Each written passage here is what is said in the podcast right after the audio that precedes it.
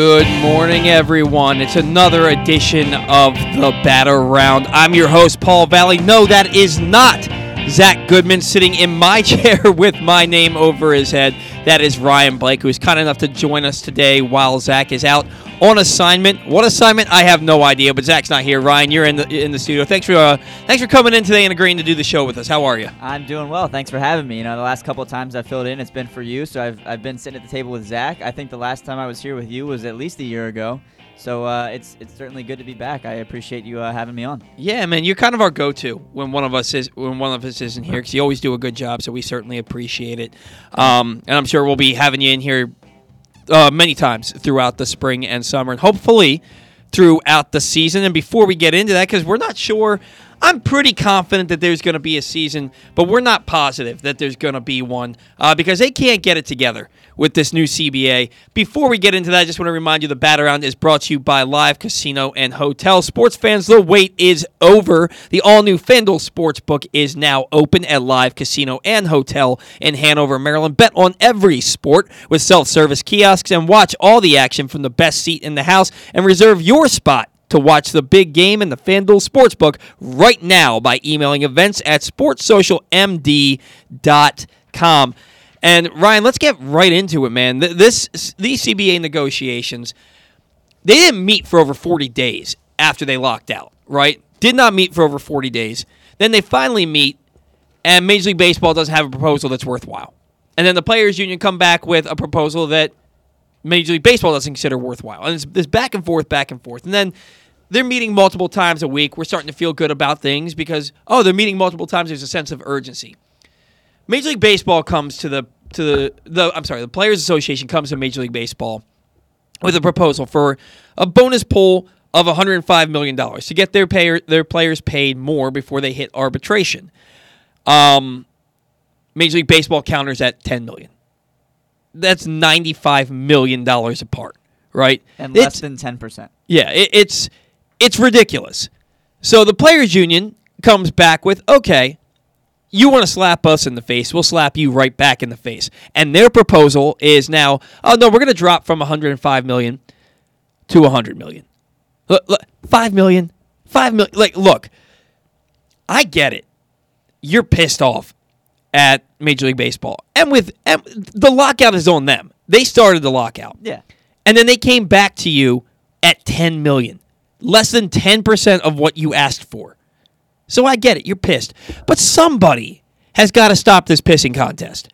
Yeah, I mean, you, you feel like it's a little bit of progress. I believe it's the last three days consecutively that they have indeed met, but they're not meeting in good faith. You know, like you said, they, they, they come in with this, this counter offer that's less than 10% of what they had been asking in the first place. And, and yeah, you have a right to be pissed off. And I, I, I think it's hilarious that, that the Players Association came back with, you know, kind of the same budging in the other direction, the same amount. And now Major League Baseball comes in and says, all right, well, I think we need a, a federal mediator. That's something that, that professional organizations have done in the past. And the Players Association denied the request because they're saying, I mean, it, you have to at least give us something. You have to try in, in, to some extent. And uh, people come up with the argument, you know, I hate seeing these billionaires fight with millionaires. I, I don't want to hear any of that. These players are trying to get paid what they're worth. They're trying to be treated fairly, which is something you do in any profession. Uh, is that is that fair to say? Yeah, no, it's okay. So my, my dad talks to me about this a lot, and he's like, "I can't get in." Okay, so, so first off, my dad will say, "I can't get into professional sports," but then he gets pissed off when the teams, when the Orioles don't win, and when the Ravens don't win, and he he lets it bother him more than I do, and I'm the fan, right? um, but he says, "I just." They should win every game with how much they're getting paid. I can't stand these millionaires expecting hundreds of millions of dollars. And it's like they do something that nobody else in the world can do at an extremely high level. And they're providing entertainment. They're providing uh, uh it's a 13 billion dollar a year industry. Like look look these these owners pockets aren't hurting at all. It's billionaires making billions and billions of more dollars. Right the players just want their, their, their proper piece of the pie. Yeah. You know what I mean? And, and they and I saw somebody post that the average major league career is like two years. You make six hundred thousand dollars each year. That's one point two million dollars. You've spent your entire life building for this. Your career is uh, all this time in the minors, all this time every year, every day working on your game, honing your craft, just to get two years in the bigs, and then you're done.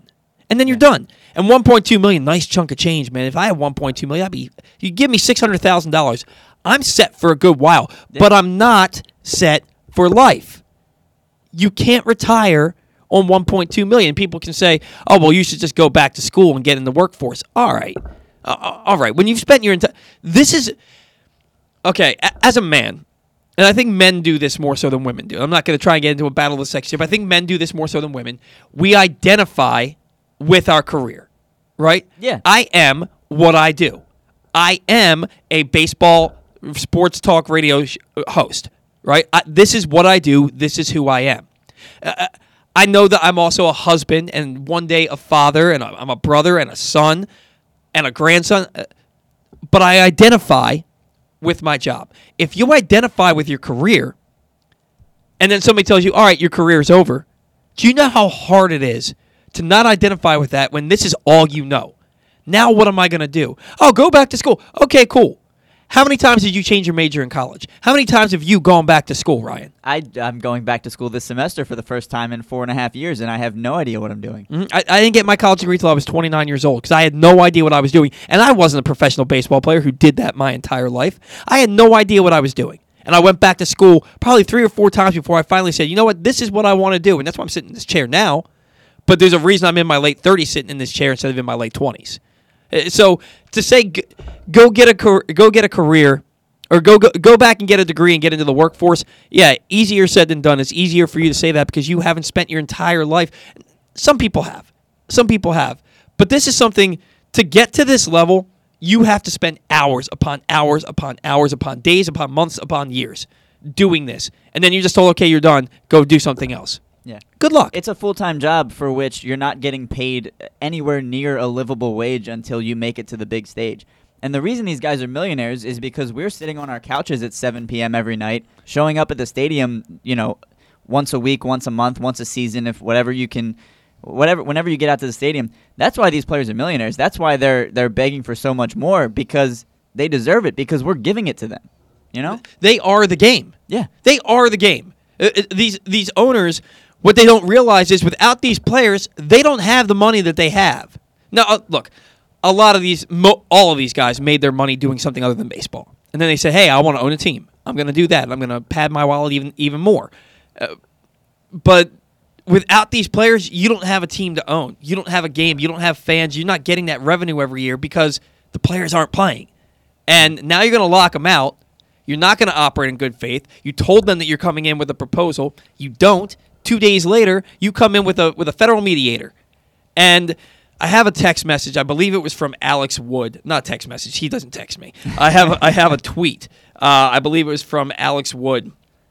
I, I remember said- reading this, but I don't know, remember what it was. It would probably take two weeks just for a quote unquote impartial mediator to get caught up enough to proceed. Then they then use an already broken system slash CBA as guideline toward a new deal. Makes zero sense for anybody. Players are ready to make a fair, mutually beneficial deal. Hashtag at the table. This is what the players are saying. Uh, This guy's got whoever this mediator is, man or woman, is going to come in here and they're gonna they're gonna judge based on an old system that we're trying to get away from because they have no other parameters to work by. How can you say what's fair and what's not fair when all you have is the previous CBA? Yeah, and it's it's a collective bargaining agreement. You have to bargain collectively if you want to come to an agreement. And the the fact that these owners are just they're they're, not giving the players association the time of day, and these guys just want to play. None of we obviously we as fans don't want to see spring training or the season potentially delayed. These players don't either. You think mm-hmm. they're you think they're in these negotiations? No, they like you said, they didn't get locked out. They the owners locked them out. Mm-hmm. This wasn't a decision that the players made. They're not trying to be hard asses here. They're trying to get what they deserve and get back on the field. That's what all of us want, except the owners association. Uh, a couple other tweets from players. Max Scherzer. We want a system where threshold and penalties don't function as caps, allows younger players to realize more of their market value, makes service time manipulation a thing of the past, and eliminates tanking as a winning strategy. Uh, from D- Jameson Taillon. If the goal is to get players on the field ASAP, then why did it take 43 days after the lockout to even hear from Major League Baseball? Didn't seem like a priority then. Why did we not get a counterproposal this week? It's all extremely tired antics and optics. From Whit Merrifield.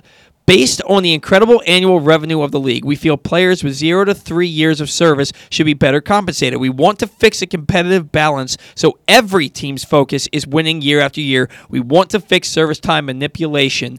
And then from James Paxton, a significant part of collective bargaining is, wait for it, actually bargaining, hashtag at the table. The players are ready to hear something. And I get the sense that if you come at them with a realistic proposal, they'd be willing to wiggle.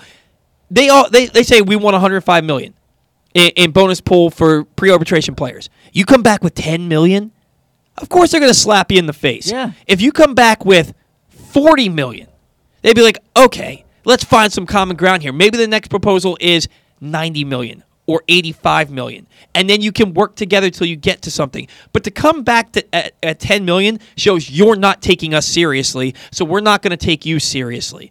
I do agree that somebody needs to get in there and help with things because right now they're they're they're stuck in the mud. Yeah. i just don't know how you do that when the only parameters are a, a previous cba that's broken.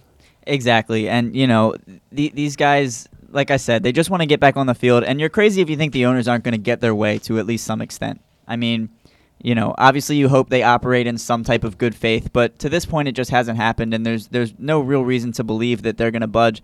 And the players, it, it, you know, my opinion is that the players are eventually going to give in, whether they get a good offer or not, because like I said, they want to get back on the field. We all want them to get back on the field. They're not going to get paid at all unless they are on the field. So, you know, like you said, if they come back with a even a somewhat realistic counteroffer, the players I think are going to be the ones who who budge a little bit more. do you feel like I mean we already know spring training is not starting on time. It just isn't. I said on this uh, for a couple of weeks now in this show on this show to Zack that for some reason the date March 1st keeps sticking out in my head. I feel like they'll have a deal done by the end of February. They'll start spring training around March 1st, so you get four weeks of spring training, which is really all they need anyway. You get four weeks of spring training, and then you get the season started on time on March 31st. That's what I felt until this has happened. Um, I'm still going to stick with March 1st just because my gut tells me, but I don't know how anybody can have any confidence that anything's getting done anytime soon. I mean, it what? It's February 5th today. They've they've met each of the last 3 days for a couple weeks now. They've been meeting a few times a week. I I, I- find it hard to believe that they can't get something done by the end of the month if they continue on the same path of meeting as often Mhm. as they have been. But the meetings have to mean something. Right. and and to this point they really haven't and you know i think march 1st is a realistic deadline i think four weeks of spring training is solid the orioles don't need to stretch their pitchers out that much. They don't go more than five innings anyway. Right. so yeah no I- pitchers do anymore, man. yeah no you're right. I, I mean yeah i think i think march 1st is realistic. I would be surprised if we hit that date and there's not an agreement in place or at least nothing close. Um, but yeah I, I, my hope like you said is is at least four weeks of spring training to get the guys in shape for the season and and hopefully we don't have to sacrifice any regular season games. Um, and I saw somebody else, and I don't think this was a player. I think this was a journalist. But basically, what they said was um, that the owners are going to a mediator because they don't want a player strike. They're uh, and they locked out because they don't want a player strike. And basically, if they had not locked out and they just let the offseason go and they were negotiating uh, under good faith, that they were scared that the players, when the season was about to start, would strike, not play, even though they could they could play. They could get go to spring training. They could start the season and still operate under the old CBA while they're negotiating the new one. Uh, it would, we have no idea. It, it remains to be seen now if the players would have, under good faith, not strike. I, I'm I'm inclined to believe. I'm not going to sit here and, and say it's all roses for the players' association and say, "Oh no, they're they're good guys. They're not. They wouldn't have done." it." I'm pretty sure there would have been a strike. I, I- I'm. I mean, there was a strike back in '94, '95 for the same thing. It took them seven months to figure it out. yeah Um, so I, I'm not confident. In fact, I don't think there's a chance that the that the players' union wouldn't have uh, started the strike. But the owners are the ones that did lockout, and you're going to lock out, and then instead of offering another proposal, go get a mediator for something that you put in place. It just doesn't make a lot of sense to me. Uh, Also, waiting 43 days to come to the Players Association with anything. Yeah. What are you doing? You seven minute meeting on December 1st. Seven freaking minutes. I I mean, what i- what is that? That's not a meeting. It's not a meeting. It's like, hey, do you want to meet our demands? No. Do you want to meet our demands? No. All right. See you later. Yeah. That's basically what that was. Yep. And then to not come back for a month and a half. What are we doing? It's absurd. you. If you care about baseball, you know who suffers right now? The fans. The fans are the ones that are suffering. The millionaires, the millionaire players, they still have their money. The billionaire owners, they still have their money. And that's not. I hate to just go as simplified as saying it's millionaires fighting with billionaires, but you guys still have your money and your cushy lifestyles. We're the ones sitting here in the middle of in the middle of February, freezing our butts off, trying to have hope for warmer days and better days and sunshine, which is the first day we've seen the sun in about a month Yep. um, sitting here hoping and praying that we have baseball, and we have nothing. We have right now. We should be excited about spring training, and right now we're not excited. It's the exact opposite. It's doom and gloom because where the hell is baseball? Yeah, the Orioles posted a tweet, you know, their their annual video of, you know, we're packing up and leaving for Sarasota, and I pretty much ignored it. I was like, this doesn't mean anything right now. Yeah, I, I, I didn't look at it. I, I, I saw the Oriole bird, and I'm like, cool, means Yeah. nothing. I think I, I saw someone like quote tweet it and scrolled past it, and that was it. And Yeah. I haven't thought about it since. it's it's it sucks. There's no other. There's no getting around it. It sucks. And, and what's really hard, man, is I do a baseball show every week. Yeah. Uh, what the hell are we going to talk about? You know, and we, we, we find things to talk about, right? And that, look, I'm, I'm a pro. This is what I do. I can I can talk about the Orioles every day for hours on end until I'm blue in the face. So th- it, it's not really an issue, but it, it there are difficulties in putting together a weekly show on baseball when baseball's not a thing. Yeah, I You mean, know? you've, you've got me on here as a guest, and I'm pretending I know how collective bargaining agreements work. So it's, I think, I think we're doing okay. Yeah, I think I think I think we're doing all right. Now let's talk a little bit about baseball right now because Cedric Mullins came out the other day and said that he was diagnosed with Crohn's disease prior to the 2021 season. He um in spring training in 2020 he was having some issues. He said that he was in a lot of pain, um, but he thought it was just food poisoning, and then it didn't go away. And then there's blood in the urine. There's um, pain using the bathroom and so he goes in he gets diag- he, he gets diagnosed with Crohn's disease. He goes in he has surgery. He has 10 centimeters removed from his intestine. Um, and then he gets an infection. And he loses 20 pounds. And then he goes out and has one of the greatest seasons in the history of the franchise, puts up a 30 30. He's the starting center fielder in the All Star game. He wins the Silver Slugger. And he gives the he gives fans really the only thing to cheer for in 2021 is Cedric Mullins' incredible season and he did it fighting Crohn's disease, fighting an intestinal infection, and 20 pounds under his playing weight. It, uh, it's nothing short of remarkable. I It- mean, it's absolutely incredible. First of all, for a guy who, who starts to experience these symptoms around the same time that his teammate Trey Mancini is diagnosed with colon cancer, it's I mean, talk about a ripple effect through the organization. I mean, the players had to be had to be down on that absolutely, but you know, to to fight through it in silence for a year, um, to you know go in to have surgery, get it taken care of, and then to be in a position like you said with the infection, you lose 20 pounds. He wasn't sure if he was going to be able to be ready for the start of the season, and and you know I've I've had a one of my good friends I used to work with had uh, had Crohn's disease, and people who don't understand it don't realize just how much pain, how much discomfort you're in pretty much all the time Mm-hmm. and it's it's it's not a good experience at all. And to go out and and put together one of the best seasons in Orioles history while dealing with that, and nobody knew aside. I'm sure Mhm. people close to him knew, but you know, it's it's spectacular. It Uh, really it- is. it's it's unbelievable. And then we sit here, and we we've been saying all off season, expect a regression, expect a regression. But Well- now now now what should we expect? Because there's videos of him working his butt off in the gym, working his tail off, and he's gonna be back to his normal playing weight. I don't know how long it took him to get back to being comfortable in in his body. I, maybe it happened, maybe it didn't. Maybe it took till okay, let me get through the season, let me get to the off season, and then we'll put the weight back on him. I have no idea. Uh, For a guy who's already small in Cedric Mullins, to lose twenty pounds is significant. I I, Yeah. I didn't notice it. I didn't know, but how how can you? They're wearing baggy uniforms. How would you notice it? But I still don't know that we're going to see him hit 291 with 30 homers and, th- and 30 stolen bases. I, I don't know that we're going to see that again. But I think that you can have realistic expectations that maybe there won't be such a regression because he's on top of things now. He knows what he's dealing with. He's got a full off season where he's not battling, where he's not having surgery, not battling infection, not having to lose 20 pounds.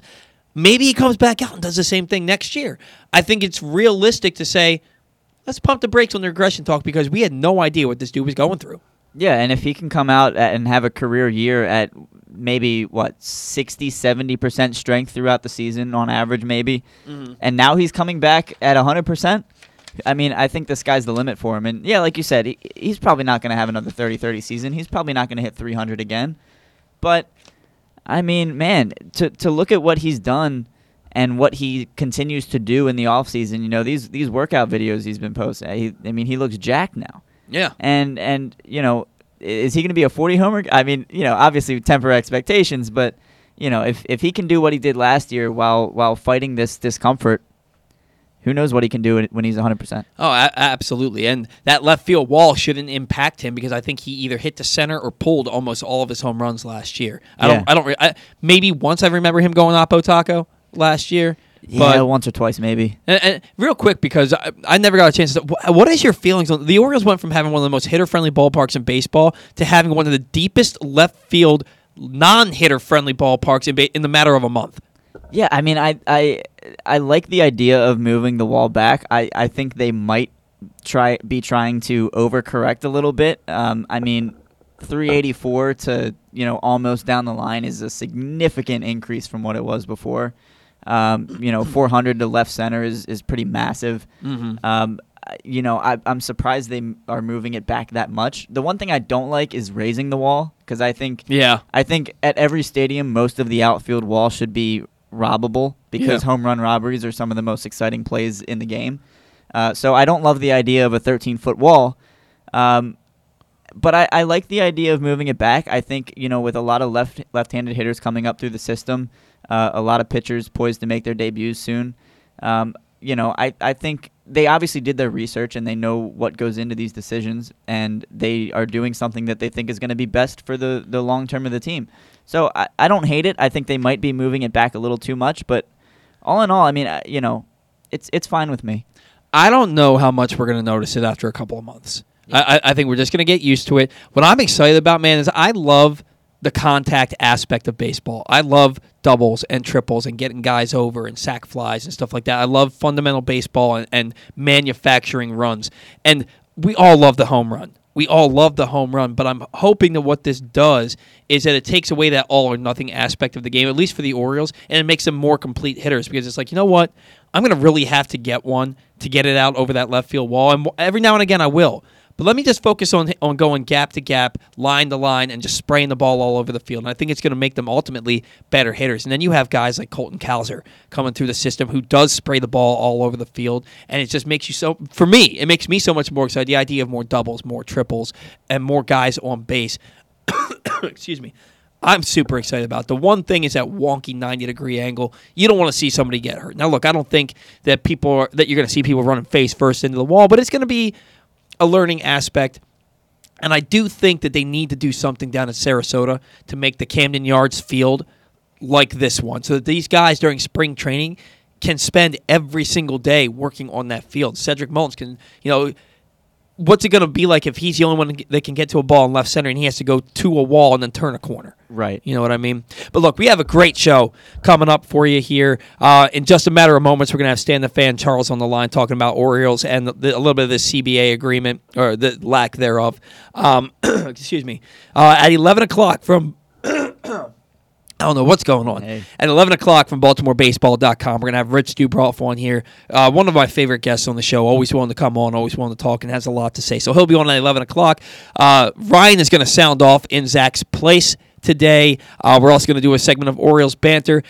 I'm supposed to have. So this was the week that Zack was supposed to have trivia for me to close the show, and then Ah. he says, "You know what? I'm not coming in today, so screw you, Paul." so I'm going to try and figure out um, some trivia for you, Ryan, before the end of the show. I'll try and make it some Orioles trivia for you. Okay. Um, so we got that. We got more coming up on the show. While I get Stan on the line, um, Ryan, the show today is brought to us by Glenn Clark Radio. It sure is, Paul. Pressbox Pressbox's Glenn Clark Radio is the definitive place to find the best daily discussion of Baltimore sports. Watch the show every weekday from 10 to noon at youtube.com slash pressboxonline or facebook.com slash pressboxsports. Or listen at pressboxonline.com slash radio. With podcasts available on iTunes, Spotify, or anywhere you get your podcasts. You never know who might pop up on GCR this week. The guys caught up with Orioles outfielder Cedric Mullins, Ravens legend Adalius Thomas, and all of the area's college lacrosse coaches. Find those interviews and more in the Glenn Clark Radio Week in Review feature right now at PressBoxOnline.com. All right, and without further ado, joining us on the line today for his weekly segment, we have Stan the Fan. Charles Stan, how are you this morning? I'm very well, guys. How you doing? We're doing really well, doing really well. It seems like just in the last couple of days, things have taken a pretty bad turn here um, for the, the collective bargaining agreement negotiations. Uh, the players propose 105 million dollars in revenue sharing. The or I'm sorry, in bonus pool money. The the Major League Baseball comes back with 10 million. Players take it as a slap in the face. They drop their demands by just 5 million. And now Major League Baseball they go they want to go to a federal mediator to try and get things settled out. What does this look like to you, Stan, from the outside looking in? Um, I would say this is. I, I've gone in just this week. I was very optimistic that there would start to be a little bit of movement. Um, I've gone the other way now, and it looks like we're in we're we're in for a. Uh, now I, I've seen enough of these to know that the owners can sort of turn on a dime, uh, but I think you've had pretty much every concession you're going to get from the players right now. You know, with dropping the the the effort to move from a six-year free agent to five-year.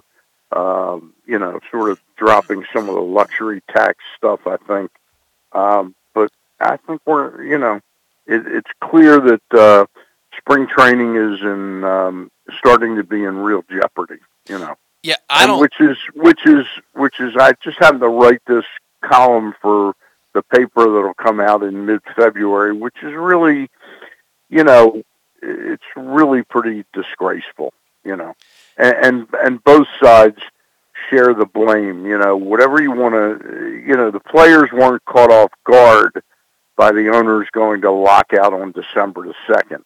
But if you remember, the commissioner said he was hoping to accelerate the urgency. That was the term he used by by doing this. Uh, and there's been no effort by either side to really accelerate any urgency to get this done. And now they've they've sort of dropped the turd on everybody, all the baseball fans, on February like second to fourth. That hey, this really is has got the ability now to start to impact spring training and maybe impact the season. And you know what's particularly disgraceful about this is there's these communities in Arizona and Florida that Yep. have paid millions of dollars of tax money to build these stadiums. Um, you know, as a as a return on investment in tourism and economic development, and baseball is basically like kind of pissed on them. You know, and it's uh, it's reprehensible. It really is. Oh yeah, that that that Sarasota community lives for February and March. Uh, that's that's when they thrive, and to not have the Orioles there, to not have them getting ready for another season, it, it hurts their economy a great deal. I'm glad you brought that up, Sam, because you can't minimize, you can't undervalue just how big of a hit that those communities are going to take. Now you you say, um, but it's both on the players and the and the and the league that they haven't gotten together. Uh, a tweet from Jameson Taillon. He says, "If the goal is to get players on the field ASAP, then why did it take 43 days after the lockout to even hear from Major League Baseball? It didn't seem like a priority then. Why did we not get a counter proposal this week? It's all extremely tired antics and optics. So, based on that, it seems like the players were." Have been waiting and waiting and waiting for the for Major League Baseball to well, come to them. well, when you're in a when you're in a situation like this, it it, it doesn't take m- much for you know. I mean that that that rings a little hollow to me. That why did they not? Why did they wait 43 days? So, so in other words, you were calling them every day, saying, "Let's get together That's a good with meetings." Um, you know, that that doesn't hold a lot of water to me. No, You know, I- while I'm while I'm less sympathetic to ownership uh, in general, I think uh, sort of this is a pox on both of their houses. Yeah, and I, and I said this to Ryan. Uh, and by the way, Ryan Blake is sitting in for Zack Goodman on the show today. If you uh, were not aware Okay. of that, um, okay, no, I was unaware of that. Yeah, Hey he- Stan, Hi, how you doing? Good, good. good. Um, but yeah, I, I, I was saying to Ryan before the show started, and actually at the beginning of the show, that look, the, there's a lot of people siding with the players in this one. I'm not siding with either side. I think both of these sides are at fault. I think that it was a joke that the that the league came back with 10 million when the players were asking for 105 million, and then I think that the, that the players' reaction to that was a joke also because they acted like, well, you're giving us a slap in the face. We'll slap you in the face. We're only going to lower our demands by $5 million. Neither Right. side is operating in good faith.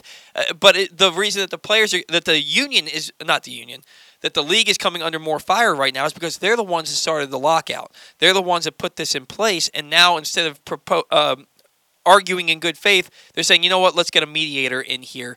Uh, but I'm not convinced, and I'm almost, I'm all but certain that the players would have would have striked had it gotten to that point. I don't think the regular season would have started if the if Major League Baseball hadn't locked them out. I think a strike was no, but you, but, but again, you're you're fighting two. You're fighting the real war, and you're fighting the PR war. And there's no question that ownership looks more to blame. That they they they're the ones that initiated a lockout, and they cited the reason that they hoped it would accelerate the urgency. And then what Jameson Taillon said is true that it's it really should have been incumbent upon them because they're they're supposed to be the real grown ups in the room, you know. Yeah. Uh, Major League Baseball. You know, they're the stewards.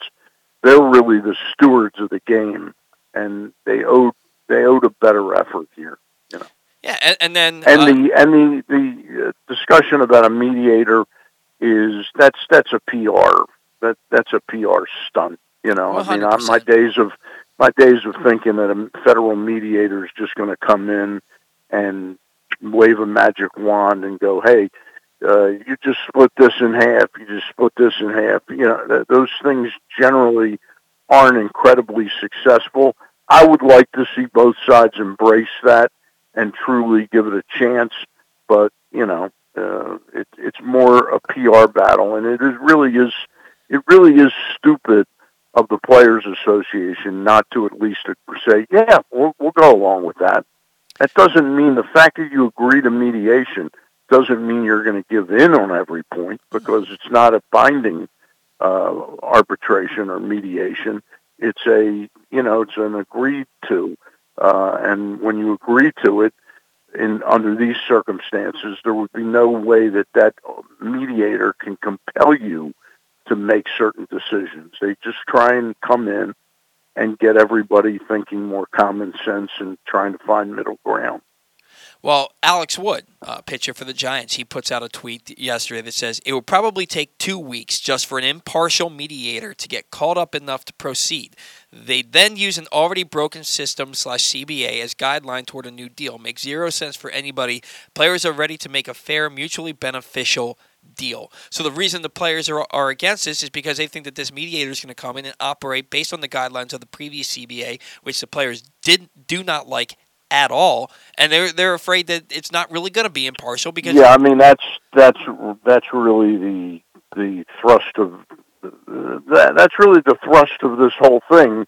When you distill it down, is the players don't want to sort of move to the middle of where they are because they didn't like where they were, you know. yeah, And that gets back to the people that it really a negotiation is really about the people that are handling the negotiation, not necessarily the issues. You know, somehow Rob Manfred, when he worked for Major League Baseball and wasn't the commissioner of Major League Baseball, he worked pretty well with Michael Weiner. You know, Michael Weiner tragically died of brain cancer about six years ago, and Tony Clark was put in a position he wasn't really ready for, and uh, Rob Manfred kind of took him to the cleaners, and we're still suffering from that right now. Absolutely. Now we're, we're we are well aware that spring training is not going to start on time. I, I, saw something yesterday that on Thursday Rob Manfred's probably going to come out. Bob Nightingale said this, so you take what he says with a grain of salt. But yeah. he said that yeah. Manfred's going to come out on Thursday and say spring training will be delayed. I, I don't think there's any getting around that. But Stan, are we now looking at potentially? the major league season being pushed back. I mean, the last time this happened, it took seven months to agree on a new uh, CBA. Are we looking at a loss of regular season games at this point? I, I think we're pretty darn close to it. You know, I mean, I think uh, I think there's about a, a two two and a half weeks from this point in time, we will be in real major jeopardy of that if there's not some sign of some progress. You know. Yeah. No. Once I, you once you do see some sign a sign of progress, things end up, you, you know, it's sort of a folded ten at that time if things start moving in a direction, but they just haven't started to move in that direction at all, in Not- any direction right now. Not at all. Not at all. So it's it's Nope. um and, and especially Stan, how bad of a look is this for I mean, we know it's a bad look for baseball, but you had a 60 game season in 2020 because of the pandemic where both both sides were squabbling like brother and sister through the whole thing and they couldn't agree on anything longer than 60 games. That was really put in place um by an arbiter It was like, look, we're, we're just going to do 60 games because that was the minimum that they could do.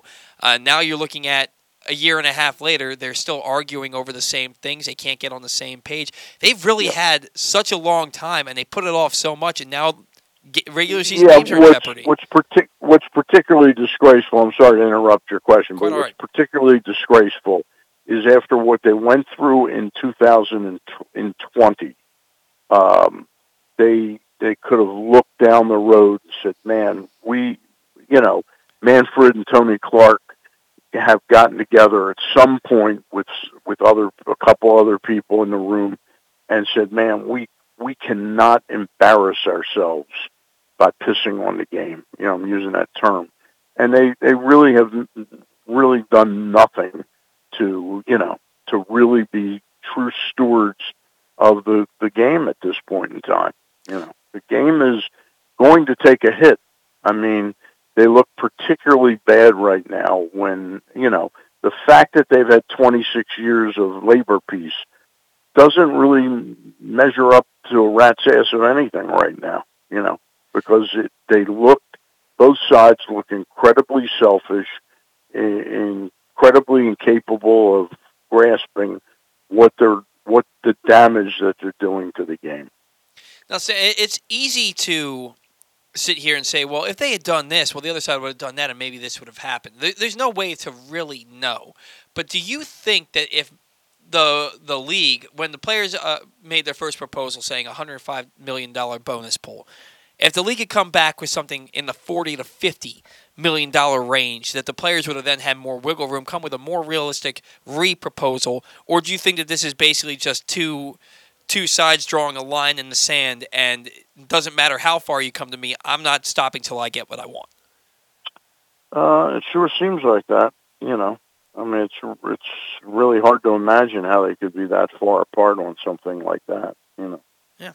Uh, well, moving on to some Orioles news, Stan. We Yeah. had um. In, I know it's I know it's uh, you know it's odd to move on. You know, I I click on to MLBTradeRumors.com every day, hoping for a little bit of good news about something, and all they write about are the post lockout uh, moves that the you know in, the Texas could make. Rangers might make, the Phillies might make. You know, Right. that's that's all they have to write about right now. But go ahead.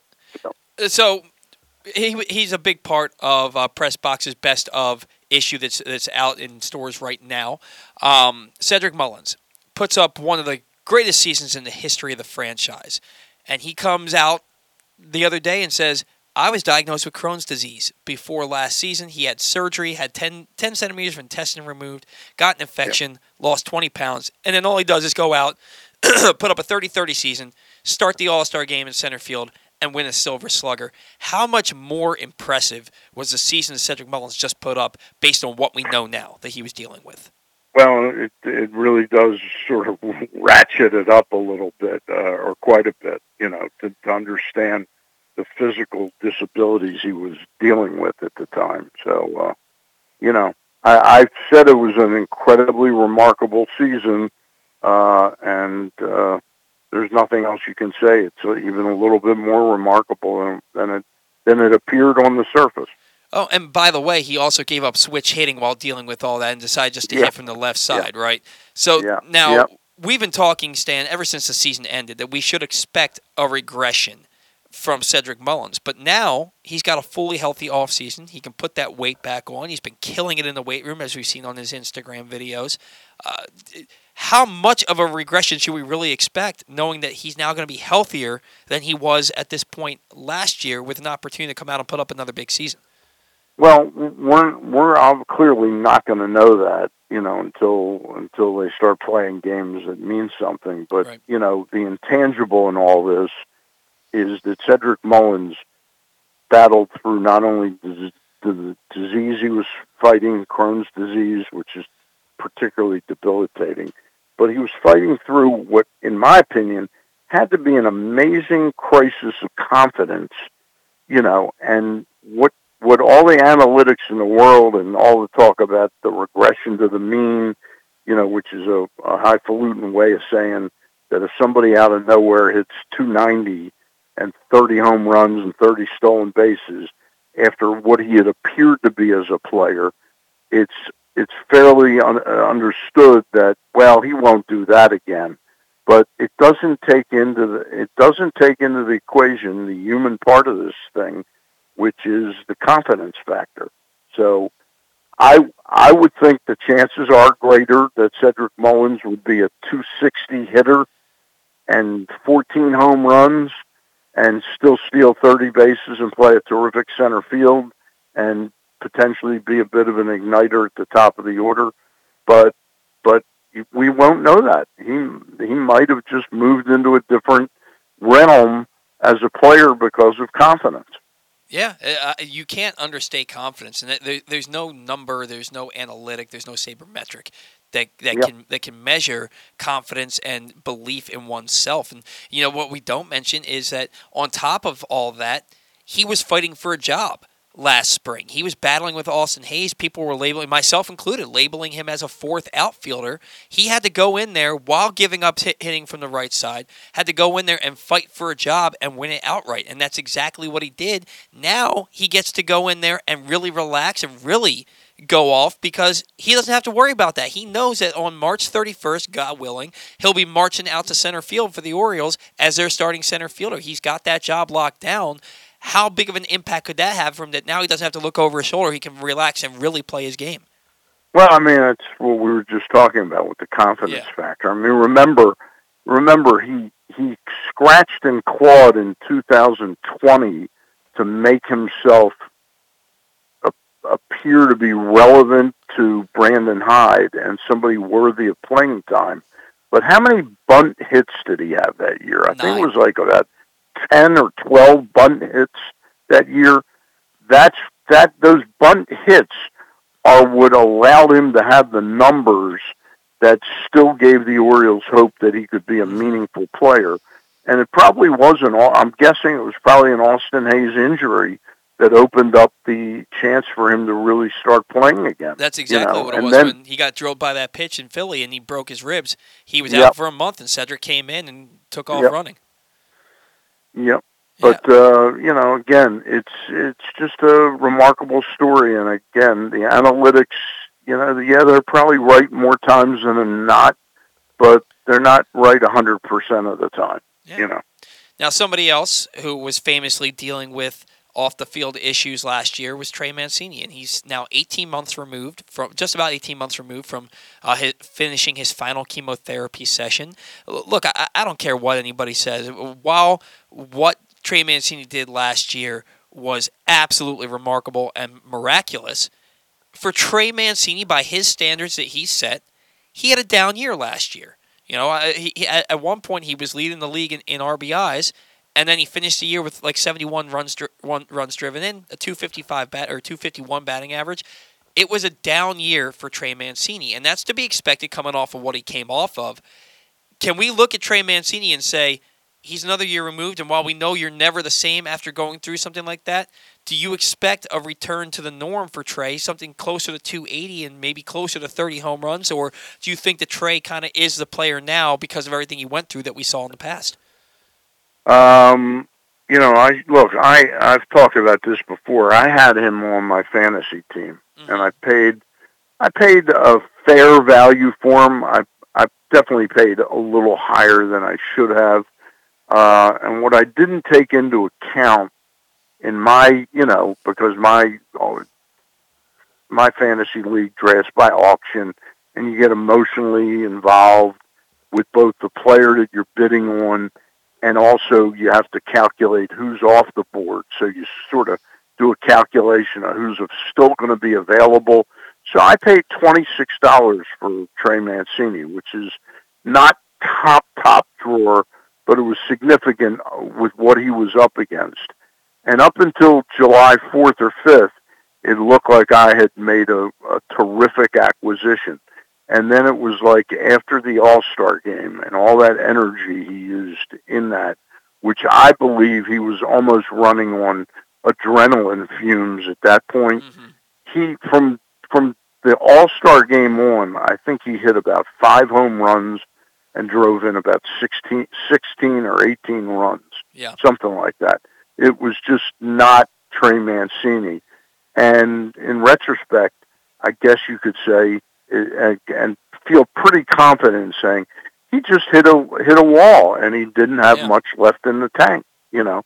And what made it a little bit more ex- exacerbated was that he was so prideful and and there wasn't anything like he was hurting the Orioles' chances to make the playoffs. Right. They were thrilled to have him out there every day because of what he had gone through and what it symbolized. But chances are, a two-week stint on an IL, you know, where he just would have sort of rested and relaxed a little bit, probably would have helped him overall put up better numbers in the second half of the season but you can understand from his point of view, it was sort of like um, it was a challenge for him to not go on the D- the IL last year after what the previous year had given him.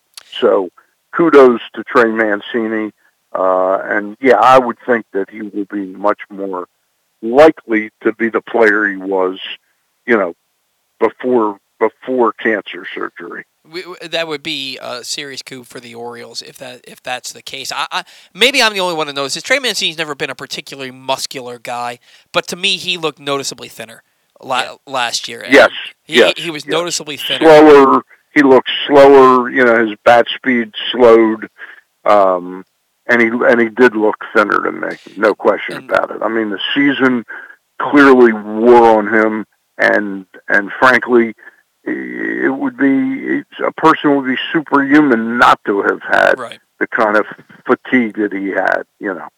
Now, here's the thing with that. We see these workout videos from Ryan Mount, Mountcastle and Austin Hays and Cedric Mullins. You're not seeing anything from Trey Mancini. I'm wondering if he's doing things behind the scenes and he's going to show up looking like a different guy. Uh, have no, I have no idea. We, we, we, really have no idea. But let's say yep. that he does, and he puts up Trey Mancini numbers, like say like 2019. Um, do you think the Orioles are more inclined to try to extend him at that point, or are they more inclined to try and trade him? What does your gut tell you in, uh, regards to that?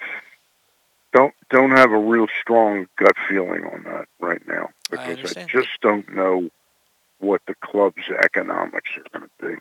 No, you that's, that's I mean I mean look listen they drew seven hundred and seventy thousand people last year through a 162 game schedule. That's 81 home dates.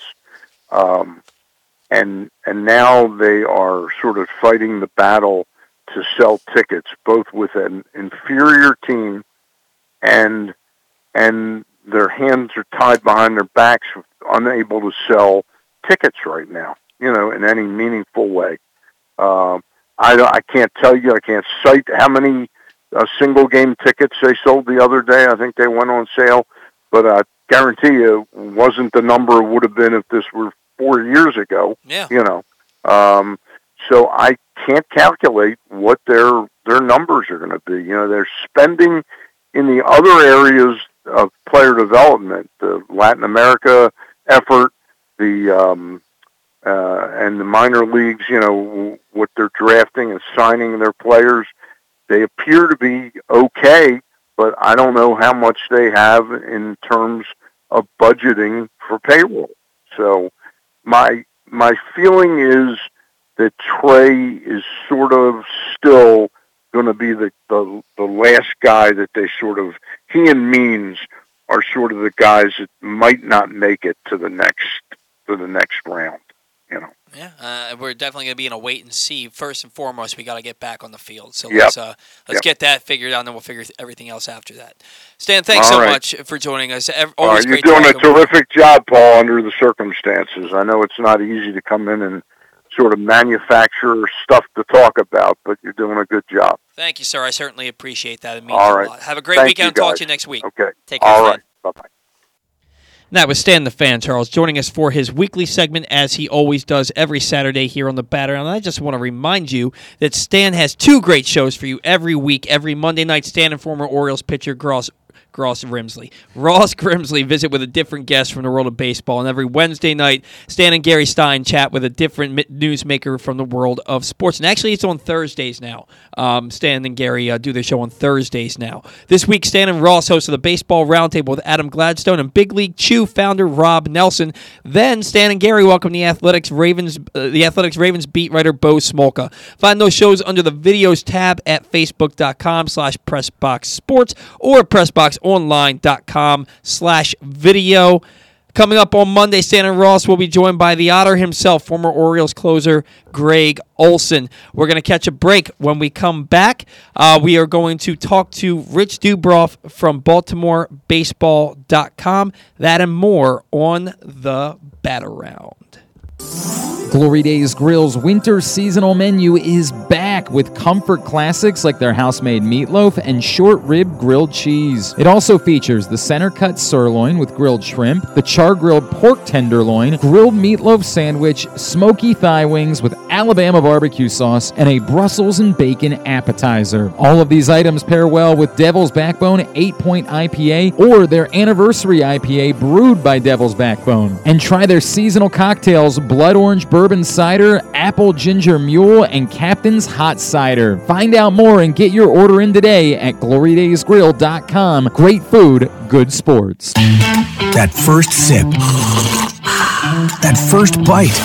Mm. Start your day off right with a delicious breakfast at Royal Farms. Choose from a fantastic selection of fresh Royal Farms breakfast sandwiches and top it off with a rich hot cup of the freshest coffee in the world.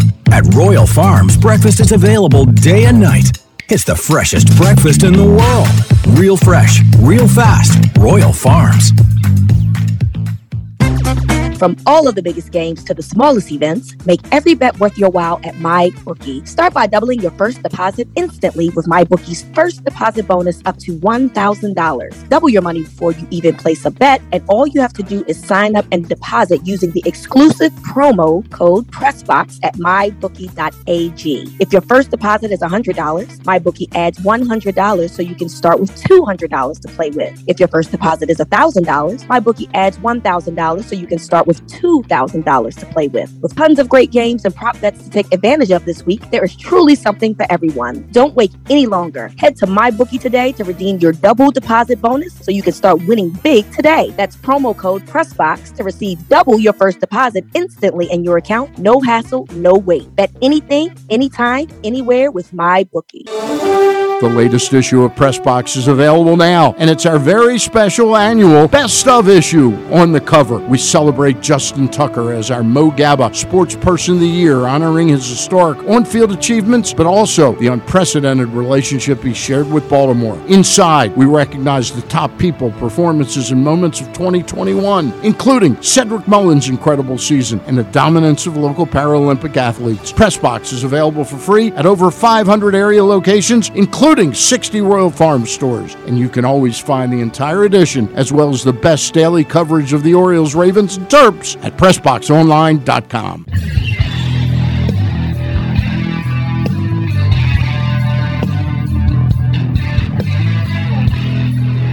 Welcome back to the Bat Around. I'm Paul Valley. Again, sitting in for Zack Goodman today is Ryan Blake, gracious enough to join us today and help us out a little bit. Uh, the first hour of the show is just about in the books, and it's been brought to you today by Toyota uh, RAV4. Make the most out of every day in a Toyota RAV4, available in hybrid or gas only models. A RAV4 can get you where you want to go in style. Check out buyatoyota.com for deals on new RAV4s from your local Toyota dealer today. And we have a few minutes before we get Rich uh, from Rich Dubroff from BaltimoreBaseball.com on the line here. Ryan, we were just talking about it in during during the break, really about Trey Mancini and what he means to this team, and uh, and like you said to me during the break, Trey's a ball player.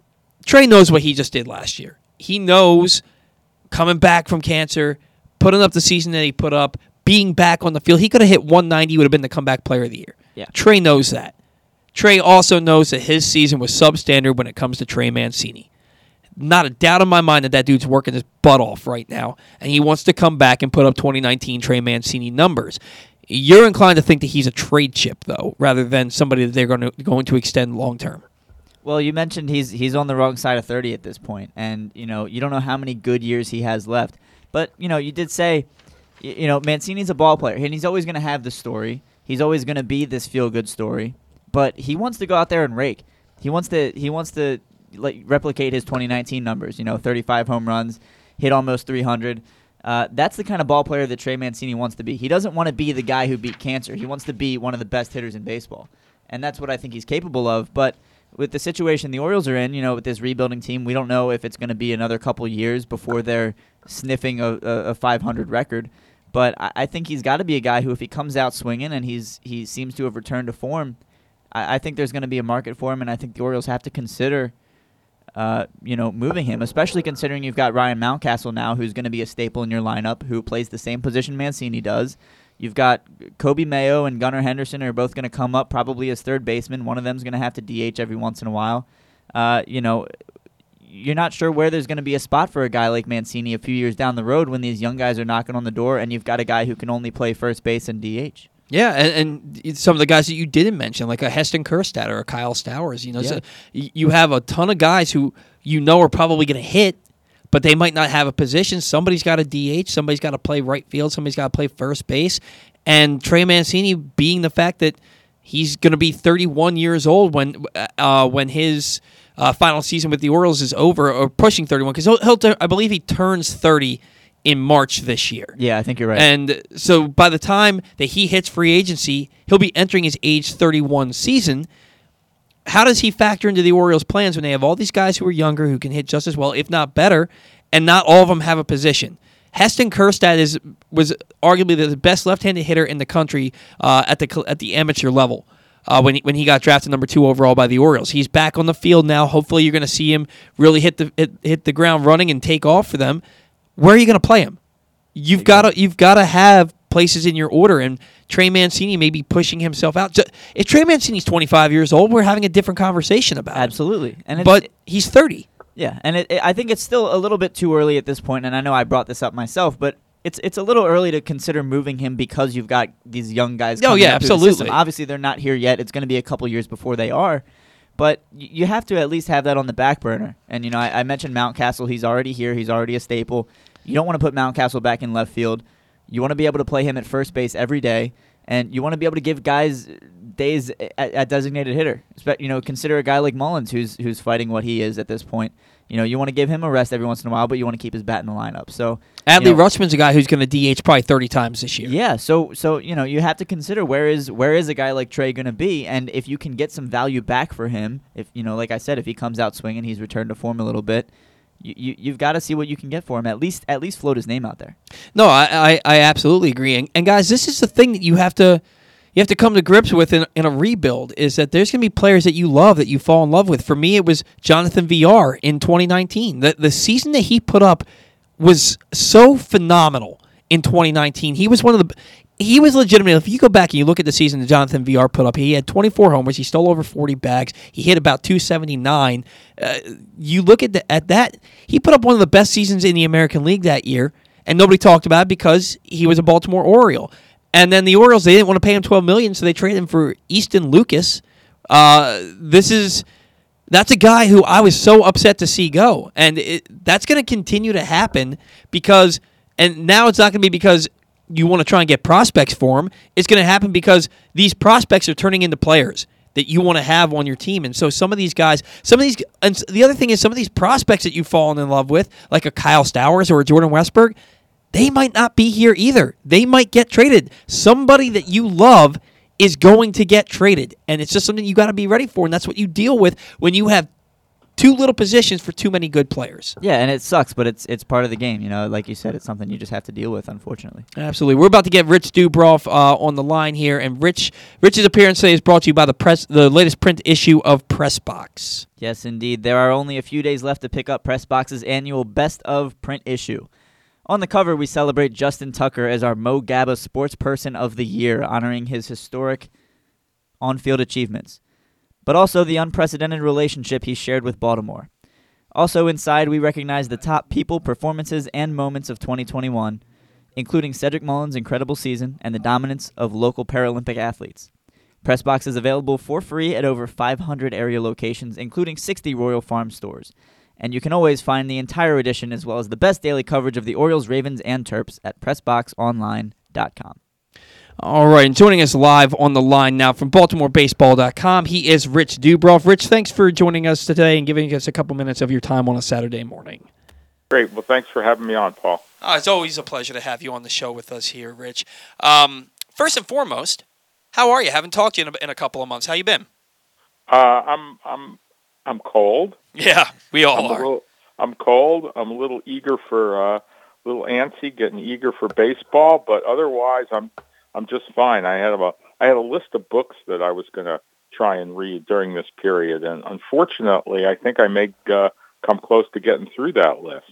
Oh yeah, unfortunately, because you'd rather have baseball to talk about and baseball to pay attention to, and we just don't have that right now, Rich. Um, seems like the the union and the league can't get on the same page. Now the league's trying to get a federal mediator in to do things, and the players are pumping the brakes on that. They don't want any part of that. Uh, what's the latest you can tell us about what's going on with these CBA negotiations? Well, it just seems like it just it, it just seems like they they move backwards a bit here. Yeah. Uh, you know, I, I you know I've been following it. I've been following it uh, as a lot of people have from from reading about it, and I thought somebody had a, a good analogy uh, when the players and the uh, and the owners were talking, and it seemed like they had you know uh, productive conversations uh, a bit, you know, maybe last week. Uh, they said, well, maybe it it uh, moved from uh, third and sixteen to fourth and fourteen. You know, oh, yeah. uh, that there was incremental there was incremental progress, uh, but uh, still a lot a, a lot to go. And now it just seems like it there it just seems like this is going to take a, a long while to get done, and, and that's not very good. I mean, I was I was always optimistic. Mm-hmm. You know, I'm an optimist by na- I'm an optimist by nature. I had hoped, well, you know, I hoped that there wasn't going to be a lockout. And then when the lockout came, I thought, oh well, they'll they'll get it done by February 1st, and spring training would open on time, and I'd get to you know get on my flight to Sarasota and spend six weeks in spring training, and that's not going to happen. Uh, and now I've gone all the way to thinking that if they get this thing done by April 1st, it, it, it's, uh, you know, that, that's sort of uh, what I'm looking at now. I mean, I'd like to say they could get it done in three weeks. I mean, right. if they, they need to get this thing done in three weeks if they're going to start the season on time, basically. I mean, March 1st is sort of, if they can get it done by March 1st, they can start the season on time. Now, these things can turn very quickly. Oh, absolutely.